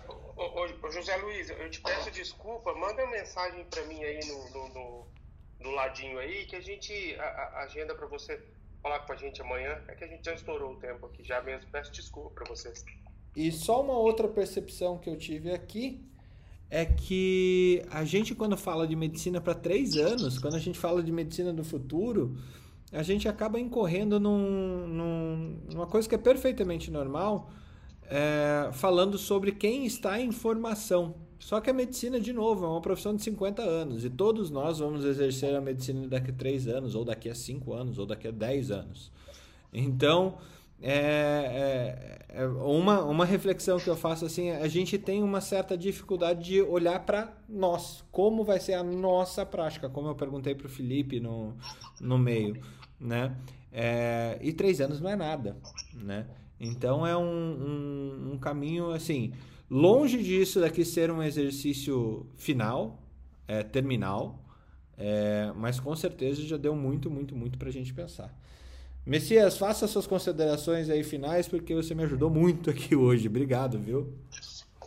Cara, mais uma vez um programa fantástico aí, que a gente pega assuntos que chegam onde a gente nem imagina, né? Queria agradecer a todos aí, inclusive você, Fernando, pela oportunidade, agradecer a todos que deram seu ponto de vista diferente que foi complementar no final. Vamos ver o resultado disso aí, se a gente consegue fazer alguma coisa para tentar melhorar todos esses pontos aí. Com certeza. Fica à vontade para finalizar, chefe. E lá por, é, Nancy, lá por volta das é, do meio-dia deve estar no ar já no podcast da Academia Médica. Entra lá em qualquer agregador de podcast, arroba Academia Médica. Você vai ver os outros 150 episódios que a gente teve do Troca de Plantão. Estão lá gravados. Tudo isso, toda essa criatividade toda a gente guarda porque tem muita coisa boa e que a gente precisa fazer muito com isso, viu? E conte sempre com a gente, com essas ideias. Fala, Nancy. Não, eu vou olhar. É, eu vejo pelos. Eu entro no seu. Pode, pode entrar no Spotify, no Apple Podcast, no Deezer, em qualquer ah. lugar. Se você colocar ah, Academia Médica, você vai achar. Tá bom? Tá, tá um abraço e até amanhã, gente. Obrigado pela excelente manhã junto com vocês, viu? Até a próxima. Valeu. Até a próxima, gente. Bom dia. Academia Médica. Bem-vindo à revolução do conhecimento em saúde.